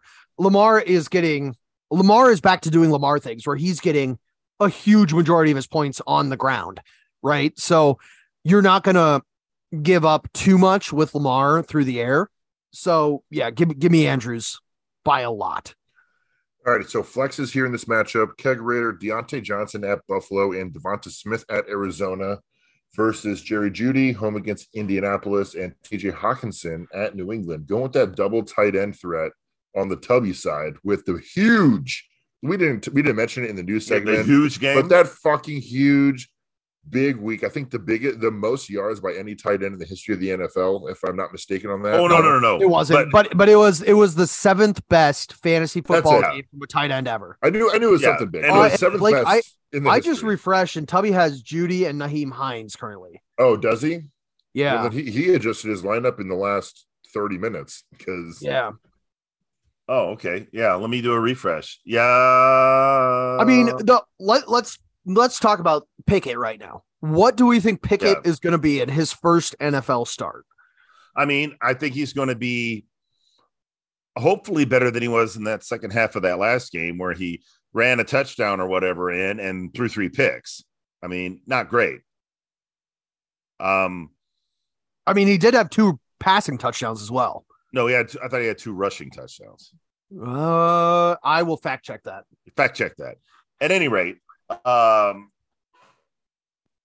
I, to be fair, I don't think he's that much of a market. To be fair, I don't think he's, that much of a marked improvement over Trubisky. I think he's the shiny object that they're like, oh, it's got to be better than what we've done. I think a lot of what the Steelers' problems are are the Steelers' problems, not a Mitchell Trubisky problem. Much like he got the rap in Chicago, and that was a Chicago problem and not a Mitchell problem. Uh, he's gone two places where he's kind of been handed a, shi- a shit show. Um, but you know, looking at these, I still like Diontae. I still think that regardless who's the quarterback is going to use him. And Devonta Smith, we've seen, um, can score in that offense. I mean, I'll, I'll take the other side then. Yeah, yeah, dude. Yeah, take The, the, the question with the Colts is: Is Nyheim Hines going to expand his role with Jonathan Taylor out, or exactly, or, is it going to be a same role. combination of uh Deon Deon Jackson and Phillip Lindsay? Phillip Lindsay obviously in a revenge game here, and it's hard to discount that because he's a Colorado native. Uh, played Yeah. at CU, then got signed by the Broncos, then basically got kicked to the side after doing nothing. Um, or not not after doing nothing, after being fine. You know, Jerry Jeudy, I find it hard to trust him. I think he's more of a man beater versus a zone beater. I don't have the stats in front of me. Rob, do you happen to have that? No, no, but Jerry Jeudy has the, the person that Russell looks for when Russell needs a play is Courtland Sutton. It's not Jerry Jeudy. Um, and now with um, who's the deep threat that got his first catch uh, after getting back last uh, last week had almost caught a 50 yard touchdown, but got tackled at the one. Um, he had been hurt for Denver. Blake had him on his team. What are we talking about? I have no idea. Well, you guys aren't helping. Anyway, with him in I for the wasn't paying attention. for the for the uh, deep ball threat, which that's what kind of Jeudy was in that offense. Um, I I, I, th- I think he's just too inconsistent. So I got to go Diontae and Devontae. Okay, I, I have the stats in front of me. Uh Jerry Jeudy has a 24.3 target rate versus man and only a 19% versus zone. There you go. So you have about a 5% drop off in zone targets. Again, he's another one of those guys that has kind of the weird body chemistry that moves differently. Um, not necessarily in a good way if you ask some of the sports med guys. Uh, so yeah, give me give me Diontae and Devonta. okay. Okay. Um, do you guys want to talk about the Defenses, no. Other No. than the Bills. I, the I mean, th- this is this is the one time Bills versus Pittsburgh. You have Yeah, a yeah. rookie quarterback. You have this front seven of the Bills that's going to fucking murder. Th- this defense matchup matters, and it goes to the Bills. two picks, and one of them probably returned for a six. All right, so let's go away team first. Take What? I'm gonna have to look up if I can get uh Bills defensive touchdown on DraftKings. yeah, go. uh, Rob, go ahead and talk about Tubby's uh, bench. And I do want you to kind of hit on now that we the lineups changed. Do you throw TJ Hockenson into this? See, I think Flex. that's chasing. I think that's chasing because you're going to get people back. Plus, you're going against New England. Uh, Um, so you might not get Chark back, and you probably don't have uh, St. Brown back. okay, so fine. You just you just answered the question there. New England takes you if if they go in just like they did last game against a terrible opponent. New England's going to take Hawk away and say, "Beat us without your tight end. Enjoy, have a time." So I wouldn't touch. I wouldn't touch him. I would. We talked about it earlier. I would maybe think about playing Hurts against that Arizona team, um, especially if Arizona gets their shit together. You might be in a bit of a shootout. Um, otherwise, I'm looking. Yeah, otherwise, I'm not. Ugh. It would be hard to do. Philly is a good defense. I might think about not playing Conner and putting in Raheem Mostert just because with with your with your backup quarterback in, you're going to try to run the ball more.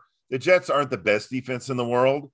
You're going to try to set more tempo and do more play action than just dropping back and passing all the time. So with Teddy Bridge, it might favor the run game more. So I would think about those things. That's about it. I'm gonna I'm gonna tell you this. Uh McKenzie is in my lineup if he is active. Oh, I forgot about that dude. Yeah, I would put him in instead of Nyheim Hines. I would do that.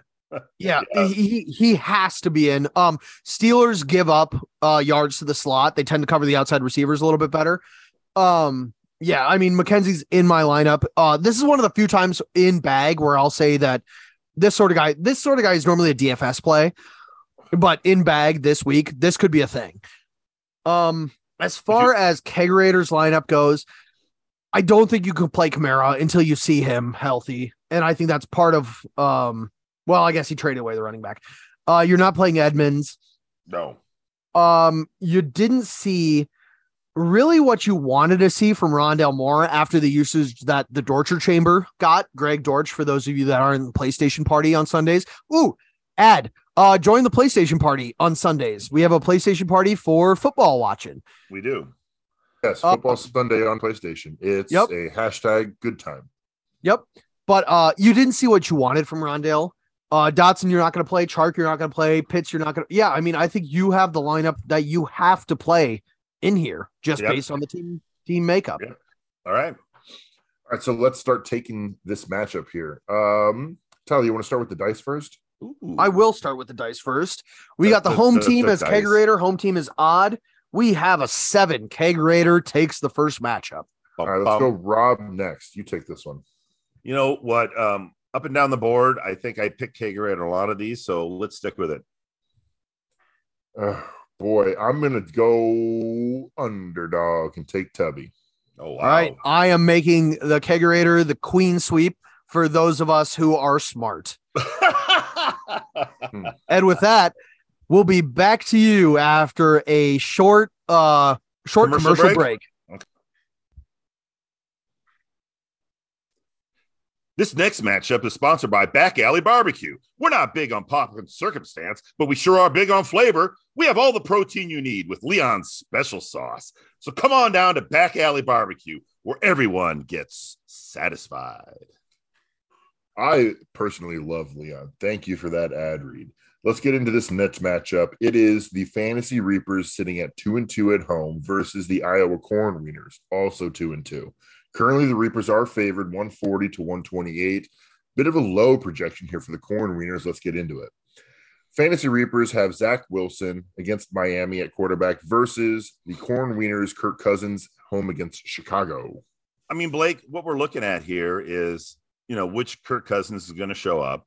Um, you'd like to think that they could do things, move the ball. They've got a good offense uh, against Chicago. It's a noon game, so it'll probably be the good Kirk Cousins. Zach Wilson, you know, he's coming back off injury. Miami, pretty good defense. He did pretty decent with the ball. Um, but I'm sorry, I got to favor Cousins here in this matchup. Yeah, Zach Wilson came out and the uh, in the first half was pretty terrible. Um, but the second half really got it together 252 yards and a touchdown to finish the game with a pretty good 24 and a half points in our league. Um, I don't think that he stands a chance to not prime time noon game Kirk Cousins, though, especially against Chicago, uh, who's not really the best team. I mean, let's the the thing in Zach's favor is that on his first game back, he got 24 points, and I think Kurt's high this year is 25. So he does have that going for him. Kurt really hasn't lived up to expectations. He was that late round quarterback you could win with, and you know, much like Cole Kmet, don't take anybody that's a sleeper in, the, in in that division. Yeah. All right. Running backs here. Uh, we got Saquon Barkley at Green Bay and Christian McCaffrey, newly acquired, home against San Francisco for the Reapers, versus Aaron Jones, home against the Giants, and Breece Hall, home against Miami for the Wieners. yeah, next. Next, I mean- really. Uh, It's it's it's Saquon and McCaffrey. Saquon has no competition for carries. Really, McCaffrey doesn't either. His only competition is his bad knees and ankles. Um, Jones has to deal with uh, AJ Dillon, and Breece Hall has to deal with Michael Carter. So I I just don't think it's as close as you as you're just flat out next is saying it is. Uh, Uh, I mean, Aaron Jones gets over hundred on the ground last week, uh, carrying the ball, getting he's getting the bulk of the carries. Um, Uh. and Breece Hall is moving into taking over this role. I mean, 17 carries last week for 66 yards. I I'm not saying that they're going to sit here and trounce out Barkley and McCaffrey. Obviously, they have the names, the talent, and the backfield, but I think Jones and Breece make this a lot closer than you think it is. yep, next. Uh, receivers: CeeDee Lamb at the Rams and J- Jalen Waddle at the Jets. Waddle was out last week. Was no, he wasn't. No, he played. was. He played. He he was just quiet last week. Correct. Um, versus Justin Jefferson stacking with Kirk Cousins, also against Chicago, and then Allen Lazard home against the Giants for the Wieners. Lazard coming off a pretty big game last week, six for eight for one sixteen. Yeah, I mean Lazard is the number one. Uh, Romeo Doubs is the number two in that offense, and that's the way it's going to be. Anybody wanting anything else is, you know, they're going to throw the other rookie there once in a while, but he's, you know, after he dropped that bomb in the first game, he's, I guess, Aaron Rodgers hates him. Um, Justin Jefferson is Justin Jefferson. I, I would, I would like, I would think Lamb and Waddle would be much closer, though. I do think Lamb uh, against the Rams gets the Ramsey treatment. Um, so I see a struggle uh, for Lamb in this game. So give me Jefferson Lazard.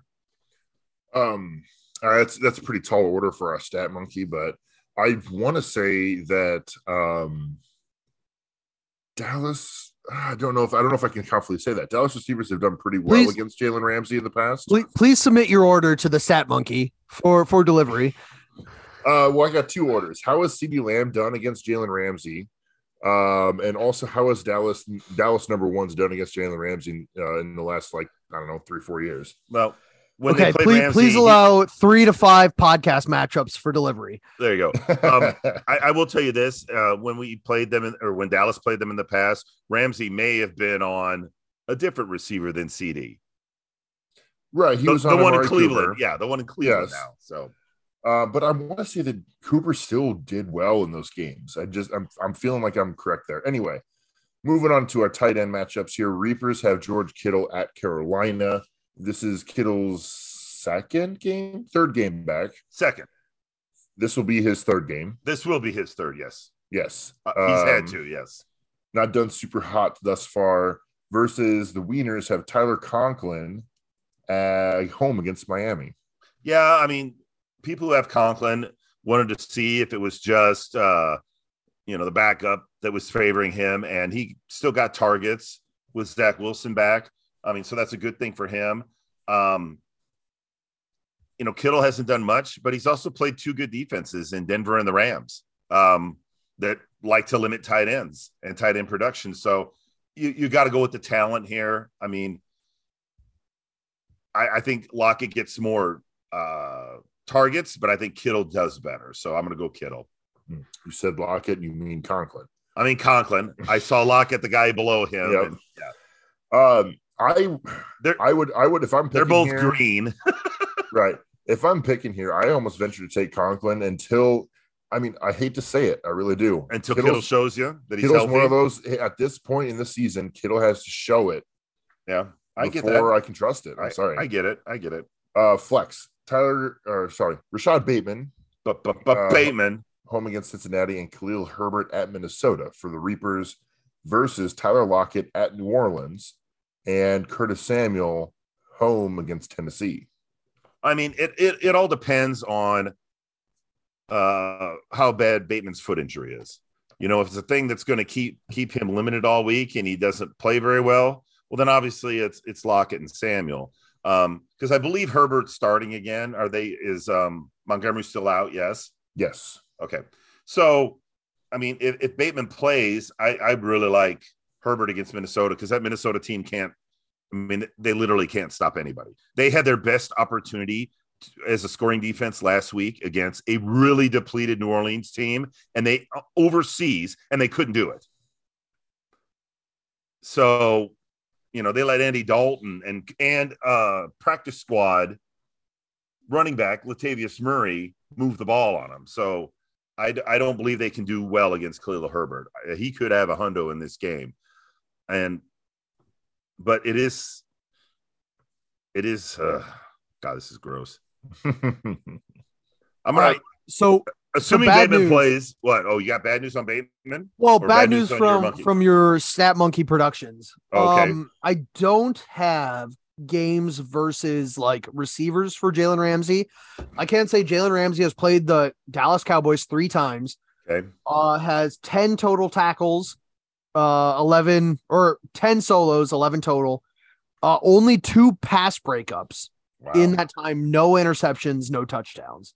So uh, we don't throw against him. In other words, Correct. we that, avoid that him. seems to be the trend. 2018, 2019, and 2020. He played them each time. Yeah. Um, and Dallas went two and one against his teams. There you go.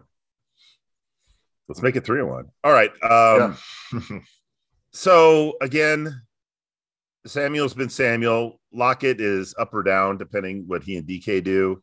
If Bateman plays, I'm going to go Bateman and Herbert. But if he doesn't play, then I I would switch.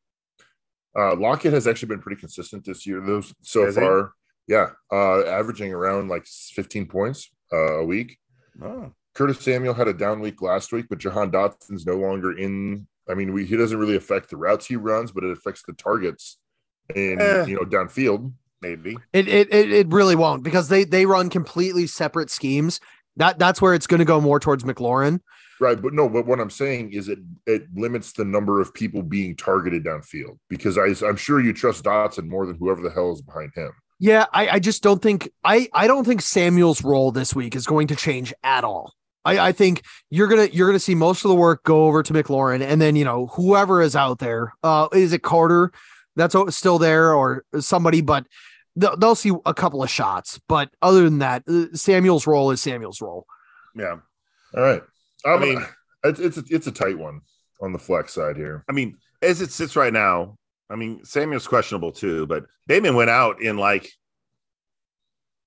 right after the half and didn't return. So, and it's a foot injury. So, I mean, we just don't know.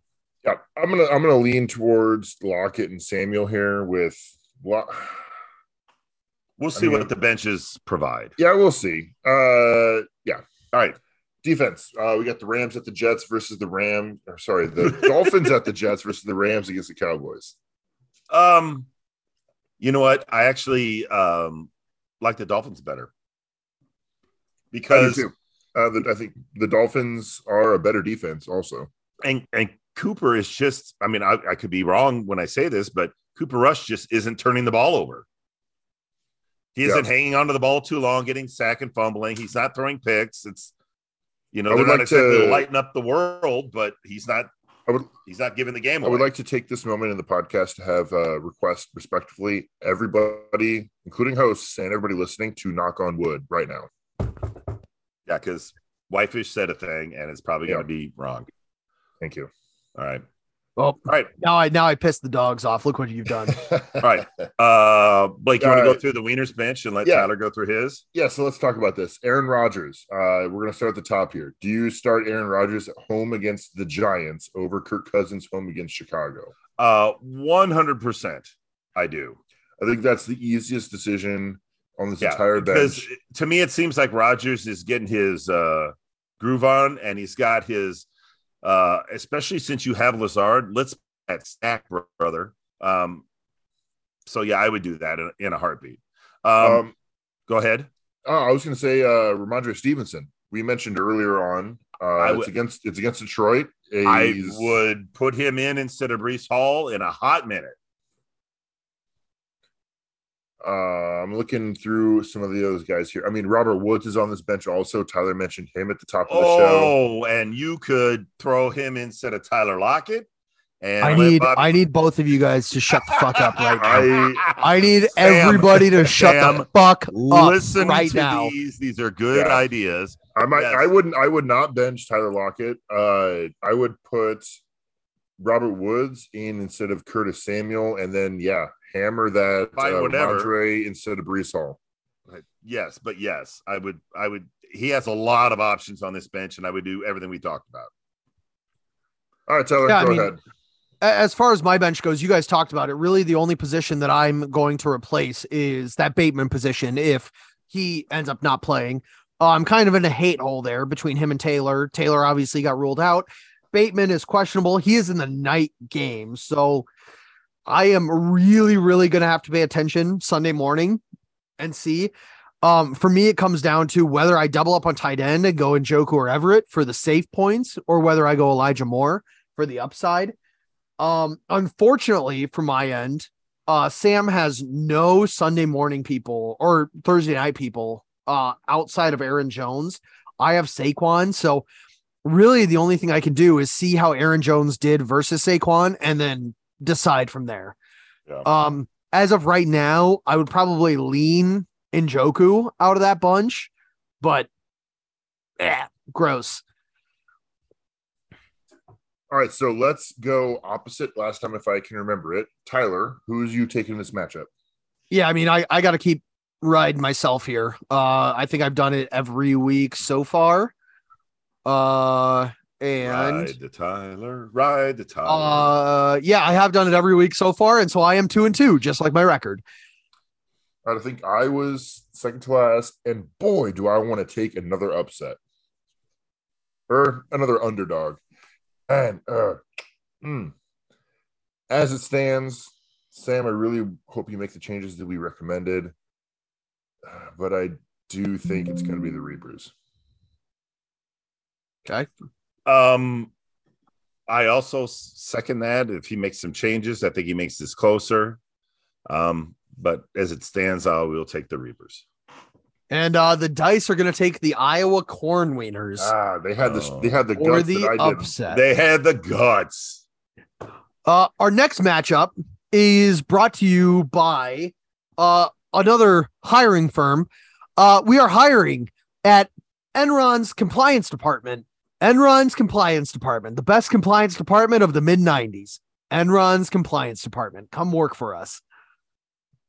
Excellent, thank you, Enron. Yeah, yeah.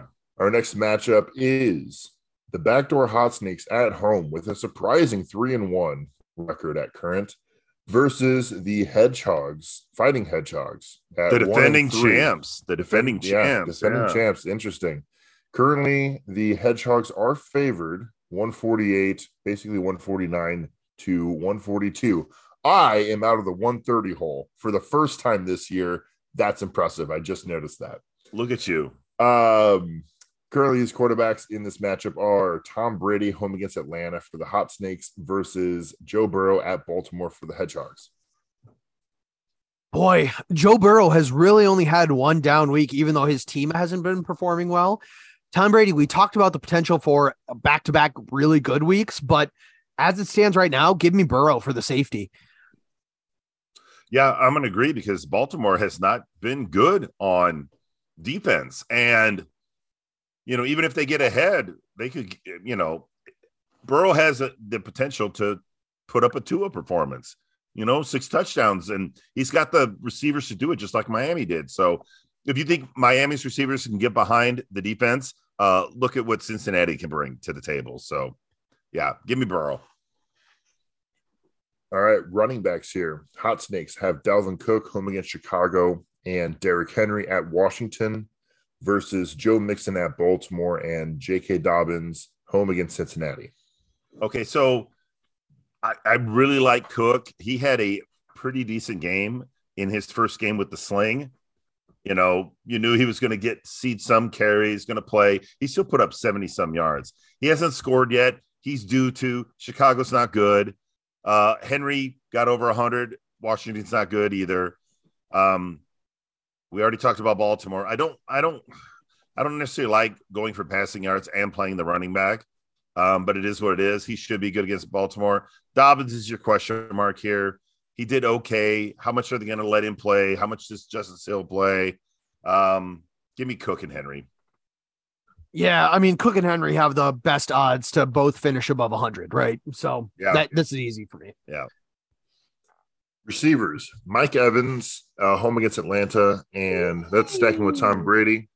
And Brandin Cooks at Jacksonville for the Snakes versus Ja'Marr Chase at Baltimore, stacking with Burrow, and AJ Brown at Arizona for the Hogs. Oh, I'm glad you're going first. What do you think of, of three Bengals here? Yeah. So I'm actually going to start on the other side with Brandin All right. Cooks. Uh, Davis Mills this year has been exposed um, as a not great quarterback. He he has, you know, everybody was very high on him coming out of his rookie year, and this year he has not been good. So against a good Jags defense, I don't love Cooks. Cooks obviously can always go over a hundred, but yeah, I mean, I think he is for sure the lowest in this matchup. Evans, I think what is it, eight straight games with him and Brady that he scored a touchdown. Yes, if I remember where, where he's finished the game Yeah. or something like that. yeah, they love um, each other. Yeah, so you can pretty much bank him for a touchdown. Ja'Marr Chase, we just talked about that Baltimore secondary. That could be that this could be a 200 burger. This is the Yeah. only receiver here that could be 200. Unsubscribe. And uh, AJ Brown has conceded the targets to Devonta Smith in recent weeks, but is still averaging what nine targets a game. right. And I mean, against this is Arizona, nine easy, could net you a buck 20. Yeah, this is easy, easy chasing Brown. Uh, agreed. It's chasing Brown all day, all all all night long. I'm gonna I'm gonna talk about Brandin Cooks here just because I'm pretty sure I'll forget by the time it's time for me to talk about my bench and my team. Um, he has the targets. I mean, 12, 12 10, 7, 7 yeah, with, from Davis Mills. But boy, am I hashtag worried every time I have to start him. Oh yeah, because he's not Yeah. turning them into anything. Last week was his best week uh, at 18 points, at seven for seven for 57 and a touchdown. Yeah, you should trade him to Yeah, me the, for the Romeo fact that the fact that he caught all of his targets is the big thing there. Correct. And Yeah. and it's not and I, again, I'm not blaming Brandin Cooks here. No, it's because Mills has gone off the reservation a little bit. Yeah, and I don't know how much you can blame Mills. I think that entire Houston organization is kind of a fucking shit show anyway. You you could blame Mills with how Yeah. he's been playing. Okay, Yeah, because- well, I'll, I'll Because tell you their what. running game has steadily improved Right. every week. Their running game has been fine, so you would think that he'd be converting some of those. Tell you what, I haven't watched any of the Houston, uh, you know, offense because they're never on red zone. Surprising. I wonder why. uh, tight ends here. Uh, I've got Robert Tonyan against the home against the Who? Giants. Rubber Tonyan. Robert Tonyan. uh, yeah, I don't have a pun for that anyway, or a joke. I am that. rubber, Anyway. you are glue. Whatever bounces off me sticks to you. No, whatever bounces Rubber me, Tonyan. to you. Oh, gross! I hate what you just done. Hell yeah, brother. Yeah, Dallas- yeah, brother. Hell yeah. Dallas Goedert is the opposing tight end here at Arizona. Uh yeah, no, Blake Blake is in the hell of all hells at tight end. Uh Dallas Oh, yeah. Goedert, easy peasy. Oh, Arizona God. stinks out loud against tight end. Yeah, Goedert's gonna eat lunch. But I, I And mean, we said it last week. You have two Eagles pass catchers. You have three total Bengals. Eh, Yeah, he's he's in a house all his own. Cool. Not sure what that means. Flexes. I currently have the uh Joe what do you call P. The, the Hail Mary of flex plays in, in it right now at George Pickens at Buffalo Uh, uh, and Drake London at Tampa Bay. I got double rookies here. oh God, Hedgehogs have Chris Godwin home against Atlanta and Chris Olave home against Seattle. There's three rookies in this flex matchup. there is. Um, Godwin, uh, you know, gets a little Brady love when you throw it to him. All that. Olave, we already talked about Seattle being like a third-rate defense. Really like it, especially if um, their quarterback comes back. I mean, Drake London's a fine play. Pickens is terrible here for me uh, against Buffalo. Oh, I disagree. Uh, I when Kenny Pickett like when Kenny Pickett. Pickett came in, he targeted George Pickens early and often. That's fine. And George Against- Pickens had his the best first- defense. You could target him all you want. That that's fine, but eight targets the first. Well, he had seven targets the week before, but eight targets, six for one hundred two. I think Pickens is going to be the leading receiver for Pittsburgh this week. Rob, bet me on that. Bet me on that, bitch. The, the leading receiver. the leading mean- receiver for Pittsburgh. Do you mean by yards or targets? Um, What do you mean by leading? or do we just do fantasy points? Oh, fantasy points. So you mean he outdoes Diontae Johnson? Uh, and the Muth. yeah, and the Muse. And well, that's easy. Anybody can do that. Um, sure. Yeah, I'll take that. Beautiful. Watch, watch them all be like six, five, four. yeah, no, two. Pickens is going to have one for 14 and be the best fantasy option. right. Okay. Yeah, I should have. Yeah, I should have made a caveat that the worst turd is still a turd. I mean, I'll I'll give you a caveat. If if everybody is under five points, it's a push. Okay, fine. I guess that's a caveat. All right, defenses here. I've got the Cowboys still at the Rams versus the Hogs. Broncos home against the Colts. I mean, these are both good. Both both teams are struggling on offense. Um, for Dallas, all they got to do is figure out a way to cover Cooper Kupp. And I mean, have you seen how the Rams Oh. cannot protect uh, their quarterback? And Dallas is on a like a record sack pace. They could kill him. And then same with the Colts. They can't seem to do anything. But I guess I like the Cowboys because they get the sacks. so give me the Cowboys. Yeah, I mean, here. Uh, the Colts are the number 30 offense against defense for a reason because Matt Ryan just puts the ball on the ground anytime he can. Oh, uh, that is Colts- true. That is true. Defenses versus the Colts 7, 18, 10, 11. Give me Denver easy, easy, easy. Uh, give me Dallas. But you. but Dallas, Tr- uh, Trevon Diggs is turning into a superstar before our eyes. This last game is maybe the best run Trevon Diggs has ever played in his career. If he can keep that up, and with Micah Parsons, this defense is going to be something to reckon with. Yeah. Uh, Dan Quinn for president 2024. I mean, yeah, he's really turned this defense around from a laughing stock three years ago to The, the the problem is is he's going to get a head coaching job when they switch and go to uh, Sean Payton at the end of 2020 or at the end of Uh, 2022. no, no, that won't happen. Um, I have a sneaky feeling uh, he will be our next head coach next year. Ooh, and uh, I don't. I know, love- and I don't. I, think, I don't love that. I don't either. I think they'll knee jerk and say, "Well, we've got to keep Quinn because of this defense." Um, le- Quinn, you're the you're you're the new guy, I don't. it'll- I don't love that. and then it'll split focus and blah blah blah. I hate that so much. I hate that a ton. I do too. Yeah, listen to us talk talk about that more on our All right, all uh, right. Cowboy on our Cowboys only podcast. All right, I, we On Cowboys probably- corner. Cowboys corner. Uh, Uh, let's see. Uh, yeah. So Tyler, you wanted to take the Hogs bench. Yeah, I mean, foremost. for for me, I mean, we- there, we are- both there should, is right? one very easy thing you can do here.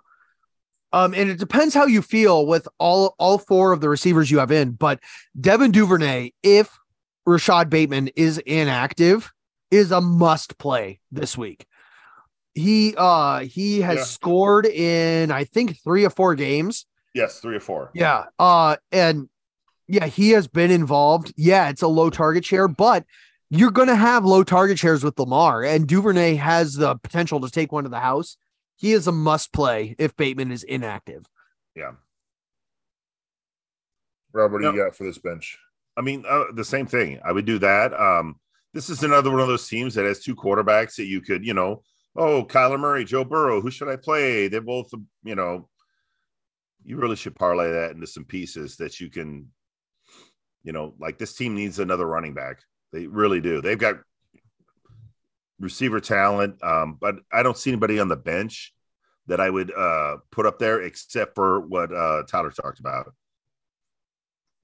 Is getting Duvernay in there. The, if- the- the only other thing I want to talk about Pollard versus Zeke this week against a Aaron Donald front.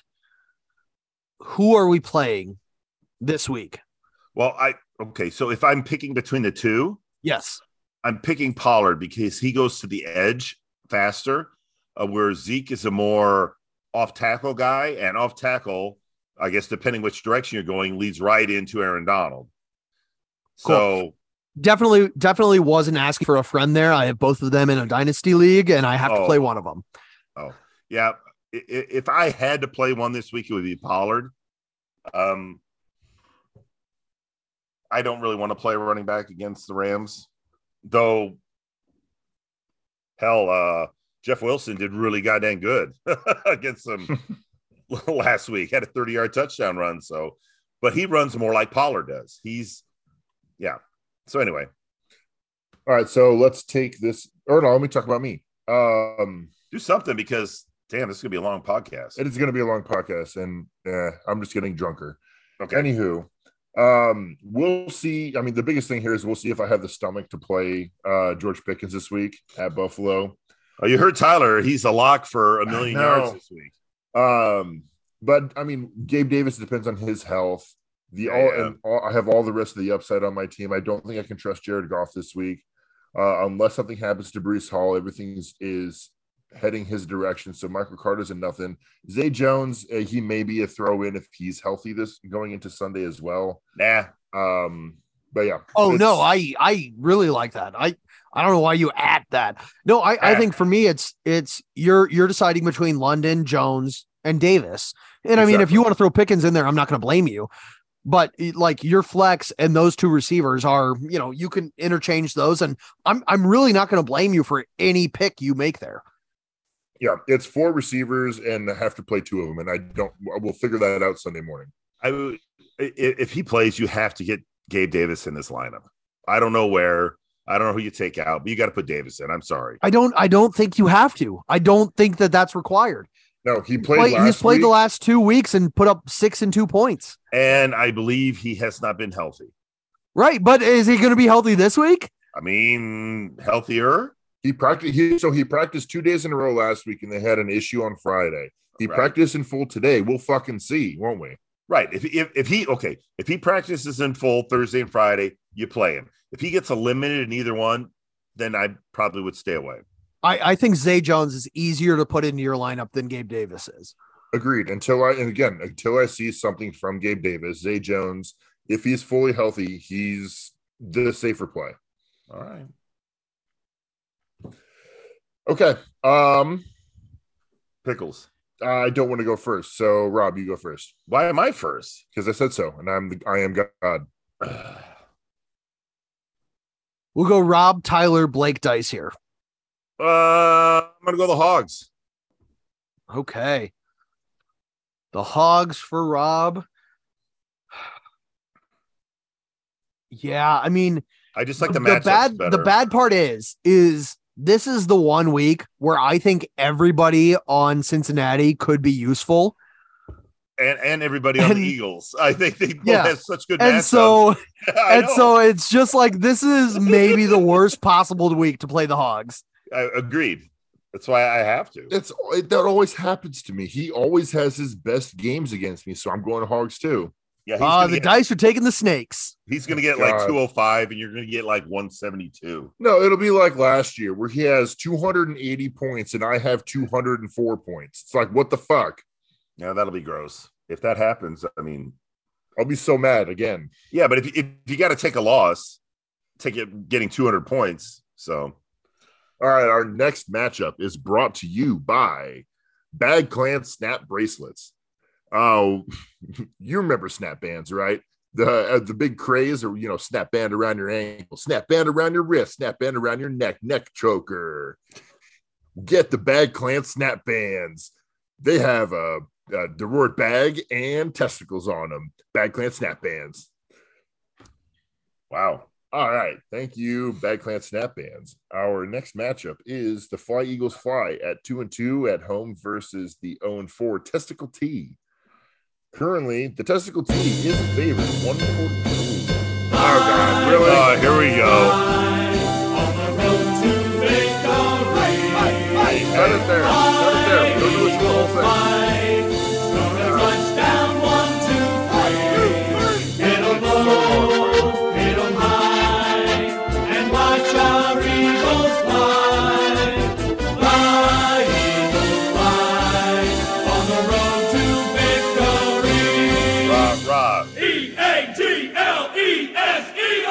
Love the two hole.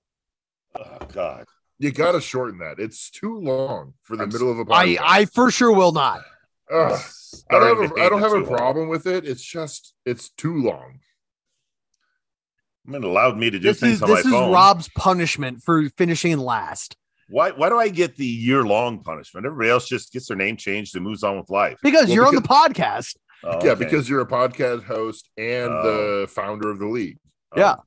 Great. Okay. Thanks. And Co-founder. also, you're never going to finish in last ever again. So uh, we have to take this advantage while we have it. I don't know that that's true, but we'll see.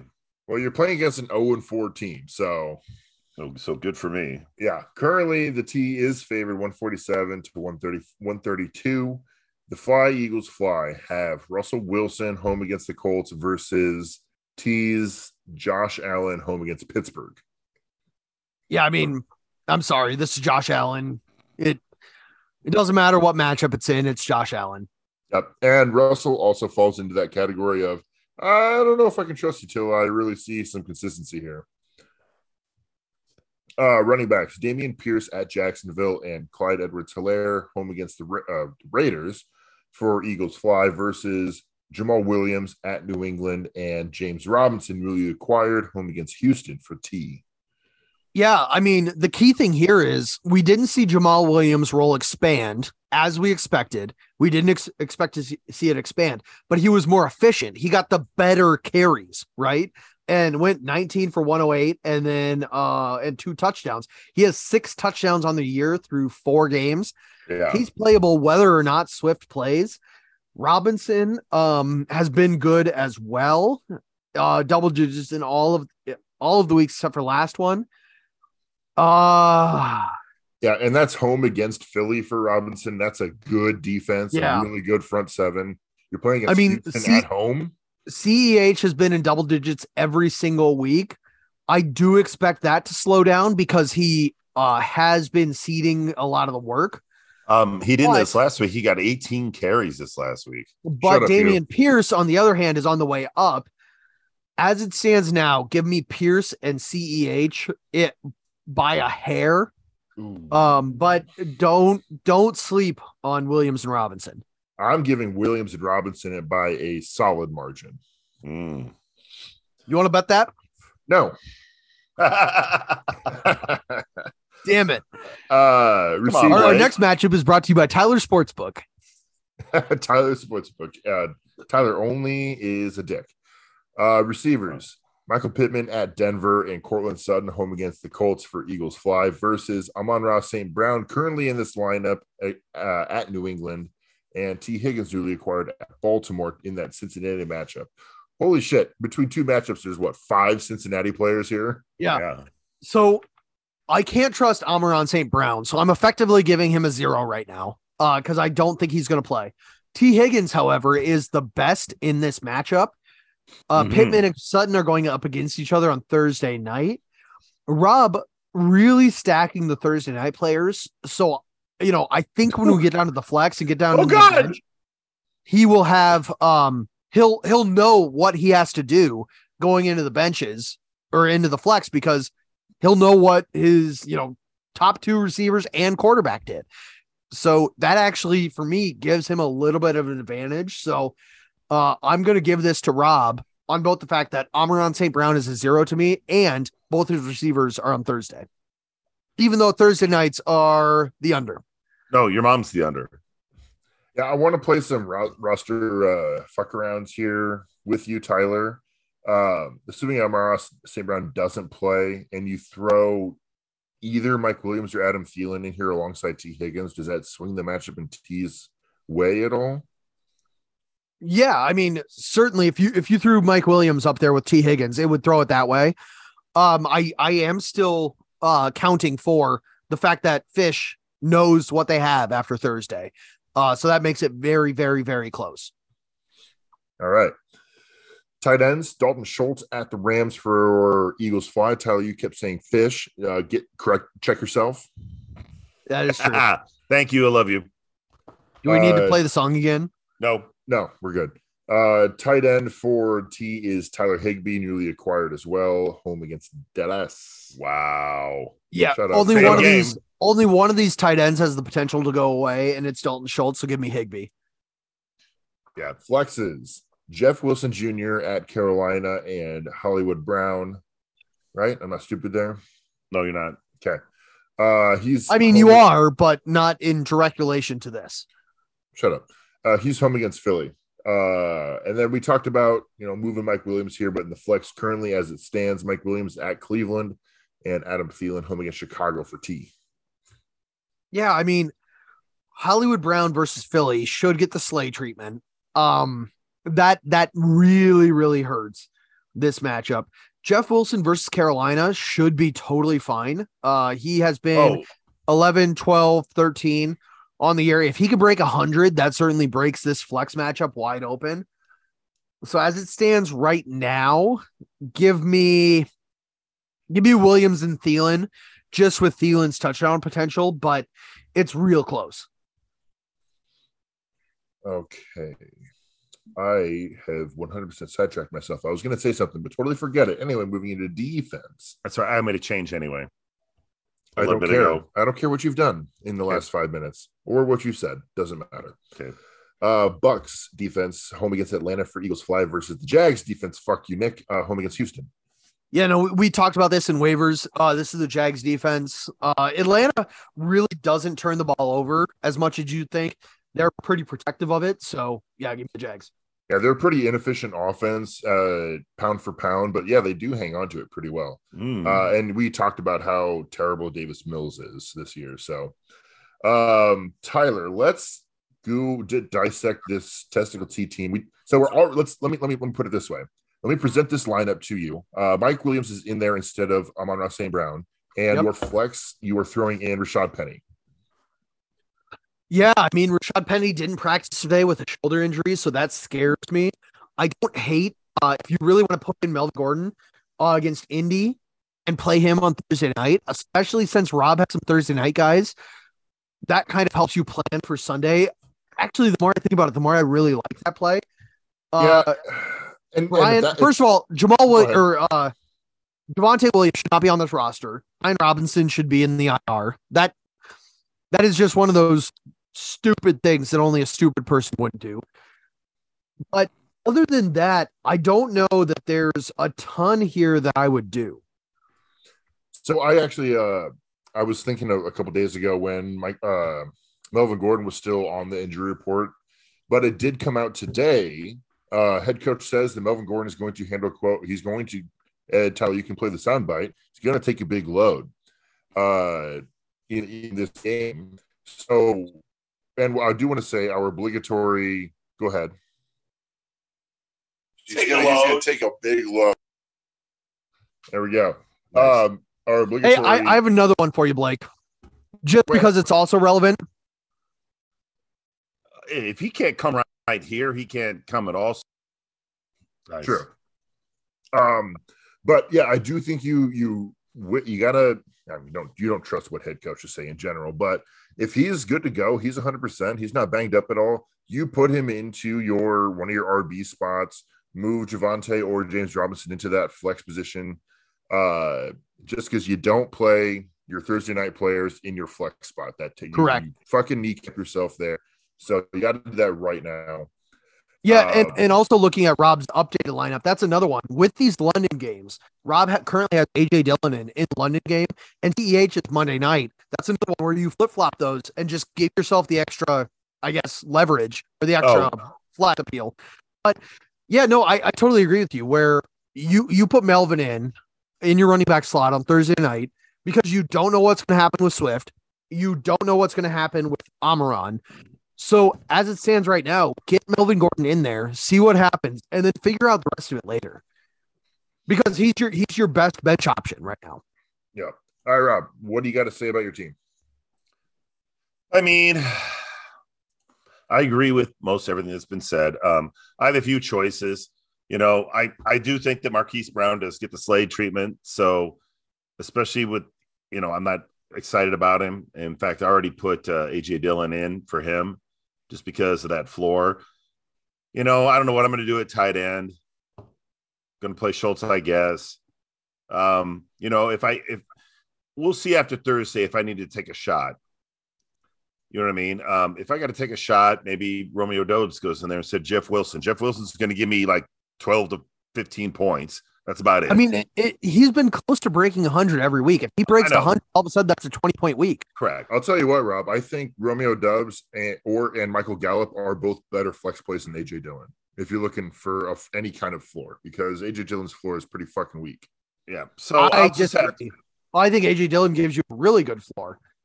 yeah, and I would if I play him, I would have to. I wouldn't put him in my flex anyway. I would put Yeah. Well, in the last three weeks, AJ Dillon has averaged maybe eight points. yeah, but Romeo Doubs has averaged uh what 14 15 in the last three weeks is uh, compared to straight Because Well, he's I mean- scoring. yeah. I mean, if, if you did Yeah, the yeah. scores down, it's about 10. But yeah. correct. The first two he didn't do anything, but yeah, he's yeah. Again, he's gotten eight targets the last two weeks, which if he gets that again against you know a terrible Giants defense, so yeah, I I have a lot of choices to make. I don't think it's going to make any difference. Uh, I'm favored to lose by you know 15 to 20 for a reason. i mean I, let me ask you both who's a better who's the corner you need to be more worried about for your number one receiver jalen ramsey or darius slay Slay. Yeah, Slay. okay because marquise brown goes 14 of 17 for 140 against the rams Yeah. I, I don't anymore. Uh, Ramsey is a, a side corner. He is not a follow corner. He's not a follow. Slay's a follow. and Slay is a follow. And as long as he's healthy, which he does get dinged up from time to time, but as long as he's healthy, I mean, you saw what he did to Justin Jefferson, who's better than just about everybody in the league except a, a s- you know select few. So yeah, yeah. All right. Kirk cousins also sucks. Anyway. True. um taking this matchup. Oh, oh, and by the way, w- one more thing, one more thing I could change just because if I get news tomorrow, and the reason I picked him up that Jameis Winston's okay to play, I will play him against that Seattle defense before I'll play Russell Wilson, Okay. which is why I picked him up. Because especially if he gets his people back. So if all of his people practice tomorrow, if he gets Michael Thomas back, he's got Olave. You know, I don't care what he has at running back. He could do better than Russell. all right Just based I on don't- team. I don't So, think it matters. I'm taking T in this matchup. I think he gets his first win. yeah, I do too. So Uh, yeah, that's a that's a queen sweep. The dice, and I also Yeah. think that Yeah. this is a win for the testicle T. Uh, Commissioner's Cup matchup and your matchup that involves the longest running Commissioner's Cup in history. Yeah, he Hawaiian- broke my record. He didn't. He broke my record, didn't he? Uh, not your record, Blake's and Freedies. Oh, Yeah. I thought it was mine. Well, I guess. Yeah, so you get never fucked. had the commissioner. You Cup get record. fucked. Uh, the Commissioner's Cup is brought to you by a brand new cider coming onto the market. Oh, Ooh, God, we're doing this. It's hand it's hand squeezed uh cider. It is your mom's favorite. It's your girlfriend's favorite. It's Cummins. Cummins cider is the best cider on the market as of today. It, it is completely filling and oh boy, I'm losing it. And is uh and is all of the women's favorite. When you when you bring Come Insider to a party, you just bring the entire party to you. Come Insider, the best cider in all the land. I you, you did lose that one a little bit though, but thank you, Cummins Bros Cider. I would have appreciated you guys not going on mute and helping me out there. I had to go on mute or I would have died. I wasn't on mute. I was just, you know, I was on flat, mute. flabbergasted. You, you should have uh in that uh, commercial. They should have had a testimonial. Now, guys, I will I will say, Come Insider has also been known to pair well with the chocolate pudding shot. Oh yeah, really? Yep. Or or if you if you get some Come I mean, Insider, if you get you- some Come Insider, and then you and then you just you just all you have to do is get a towel to clean it up. Are, are you sure there's room? Because usually the shot is like really full. Are you sure there's room to fit the Well, well, look, cider? Some, sometimes when you come insider, uh, it just leaks out. All right. Oh, so okay. we we've officially lost the uh the innuendo here. We're just talking about cream pies at this point. So let's move straight on into um our last matchup here. Uh the Hawaiian Shakas hang on to the Commissioner's Cup. They are 4 and 0 and they are playing at Scary Terry's house. Scary Terry coming off a strong victory starting Geno Smith now first one win. and 3. Yes, now one and three. So Scary Terry here at quarterback is benching Geno this week. They are starting Carson Wentz home against Tennessee. Shaka's throwing out Patrick Mahomes at the Vegas Raiders. And It's- that's it's- at home. I mean, it's Mahomes. Uh, Vegas is they have a good pass rush, but Mahomes negates that. It's a Monday night game. He'll probably throw five touchdowns. Grows Mahomes. Sorry. Pre-Jack. Oh, pre Jack. Jesus. Oh, pre-Jack. Oh no, now I have to set it back up. Oh God. Tyler, do you have anything to say about these quarterbacks? Yeah, no, this Patty Mahomes. oh fuck. All right, running backs. Let's get through this. Okay. Um, running backs: Scary Terry, Najee Harris at Buffalo, and Leonard Fournette, the dump truck, home against Atlanta. Okay, I mean, look, Najee is Oh, in a hellhole. Hang You forgot the hang other on. side. I never said the other side. Yeah, it's Nick, Well, Nick that's Chubb not and even Miles my Sanders. fault. Jesus, you guys are off the rails. Thi- This off the rails comes to you from a cider called Cummins. Oh God, let's go. All right. So All yeah, right. Nick Chubb home against the Chargers or in Miles Sanders at Arizona. That's All what right. Shaka said. Tyler, Right. So back back to what I was saying. Najee Harris is in a hellhole. Uh, this guy is a whoops. not a good running back. B is older than most of the young NFL running backs. For his second year, he is old as fuck. And He's like he's like 80, yeah. yeah, he is not getting the pass work he got last year. I hate him so much. Uh, anybody that has traded him Dynasty, uh, got a haul for him, and congrats to you. Uh, I believe I'm talking directly to K Grader here. Uh, this is Chubb and Sanders, easy peasy. Uh, agreed. Uh, Chubb is the, I believe, the fantasy leader. Yep, number one. Um, and Miles Sanders has, even though he told fantasy owners, "Don't draft me," um, the ones who did are glad they didn't listen. So yeah, this is Chubb and Sanders walking away. Yep. I, I do got to say my obligatory. I love Leonard Fournette. Just you know, that's everybody knows that I love him. Uh receivers: Deebo Samuel at Carolina and DK Metcalf at New Orleans for Scary Terry versus Cooper Kupp home against Dallas and Garrett Wilson home against Miami for the Sharks. I mean, sorry, it's it's anybody sorry. that's got Kupp. I mean, see, Deebo did come back this last week, uh, and actually, you know, turn that uh, unbeknown or uh, unfortunately for Nate and his team, uh, got the loss on that 55 yard, five yard catch, 50 yard run for a touchdown. Um, I just don't believe in Metcalf. Um, so give me Kupp and Wilson. So, Rob, what what are the Cowboys going to do against Cooper Kupp to try to cover him, or are they just going to do what everybody else does and just give him 140 yards? So if I'm Dallas, I don't know what they're going to do. If I'm Dallas, I make sure Tyler Higbee does not get those first downs that he gets. And I limit Higbee and I let Cooper Kupp be Cooper, whatever. You get your things here and there. We'll stop you when we get inside the 20 and roll that way. Um, I don't think they're going to double him. I think they'll probably That that seems like a misallocation of resources. they probably will double him because what they're going to do is they're going to let um, um, Diggs cover him, but he's too good a route runner for Diggs to hang with the entire time. So they're going to roll a safety. Um, I don't think they're going to worry about anybody else but uh, him and Higbee. I think they're going to let Allen Robinson do his thing. If this was ever a game for Allen Robinson to come forth and be a thing, it would be it because they're going to let him go against Brown or one of the other guys and say, dude, if you can beat him, go for it. So, do the Cowboys what- take? Believe you're saying is If he can't come right here, he can't come out also.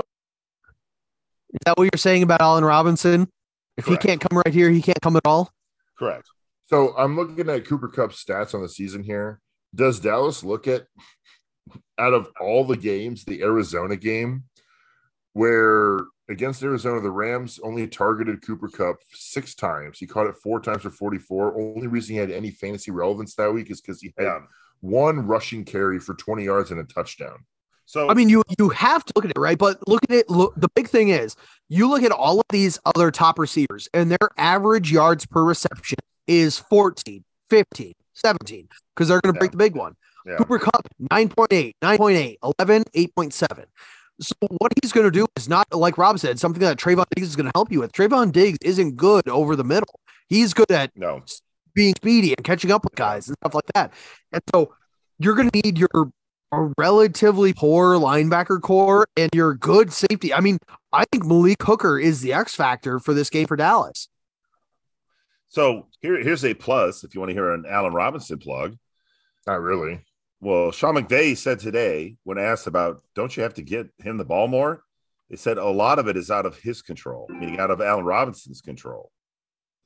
He said the defense the Rams are seeing where Robinson's lining up against his coverage just plays a lot of uh, role in the lack of targets. Now, I think what he meant is it's out of the uh, Sean McVay's control because Allen Robinson pooped in Stafford's pudding, and he's really upset about that. Well, um, if I Hey, had if I had if I, had know I ju- balls, I know I I'd just play him derailed this week. Nah, if I had the balls, I'd play him this Now week. we're gonna get this back on track here. Fine, let's go. Let's move on to the, the tight ends here. Ta- ta- ta- ta- ta- Skip da, it. da, Pat Freiermuth at Buffalo for Nope, Terry Terry Kelce. versus Kelce home against the Raiders. Kelce. Yep. Yeah, uh, it is. Muth is. has been consistent, but Nope. not uh, in the way that Kelce is. Sorry.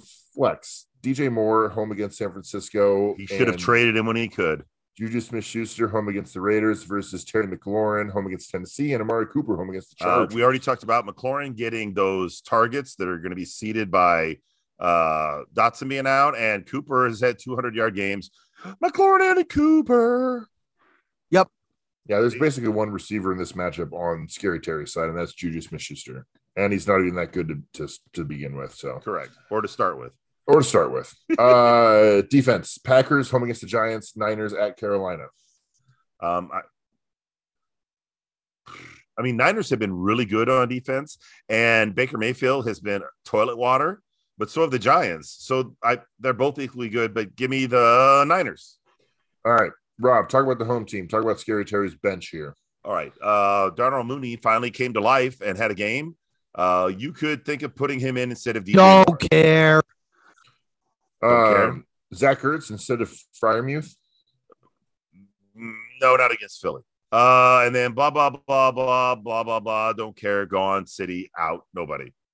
Okay, I think you play Zach Ertz and against Philly instead of Freiermuth in Buffalo. Ooh, ooh, maybe for the revenge factor. Also, that. Uh, Tyler, what do you think about the Shakas? Yeah, I mean, for me, I think Tyler Boyd has to be in here. I'm just playing everybody I can from Cincinnati.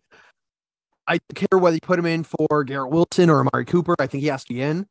Uh, Damien Harris has to be in this line. I Uh, mean, So lot yeah, of you in yeah, for you- Damien Harris over 100. Yeah, I take I take Wilson out, put either McLaurin or Cooper up in that wide receiver spot, and put Harris in that flex. Yeah, Yeah, so I, I think I think those two, Harris and Boyd, have to be in this week. Harris, Harris is number one. Yeah, I would agree. Harris is your is you got to find a way because they could run all day on that team. They will run all day on this team. All right, All right, so let's take this. Uh, I will start. Let's do it. Um, give me shakas. Go ahead, Rob. uh, one, two, three. Scary Terry has no chance to win. It's the Shakas. Oh boy. Uh yeah, I'll I'll take the Shakas to uh go to what? Five and oh. And the dice will take the Shakas for a queen, Ooh, as Blake would say, RIP in peace. he could do no wrong.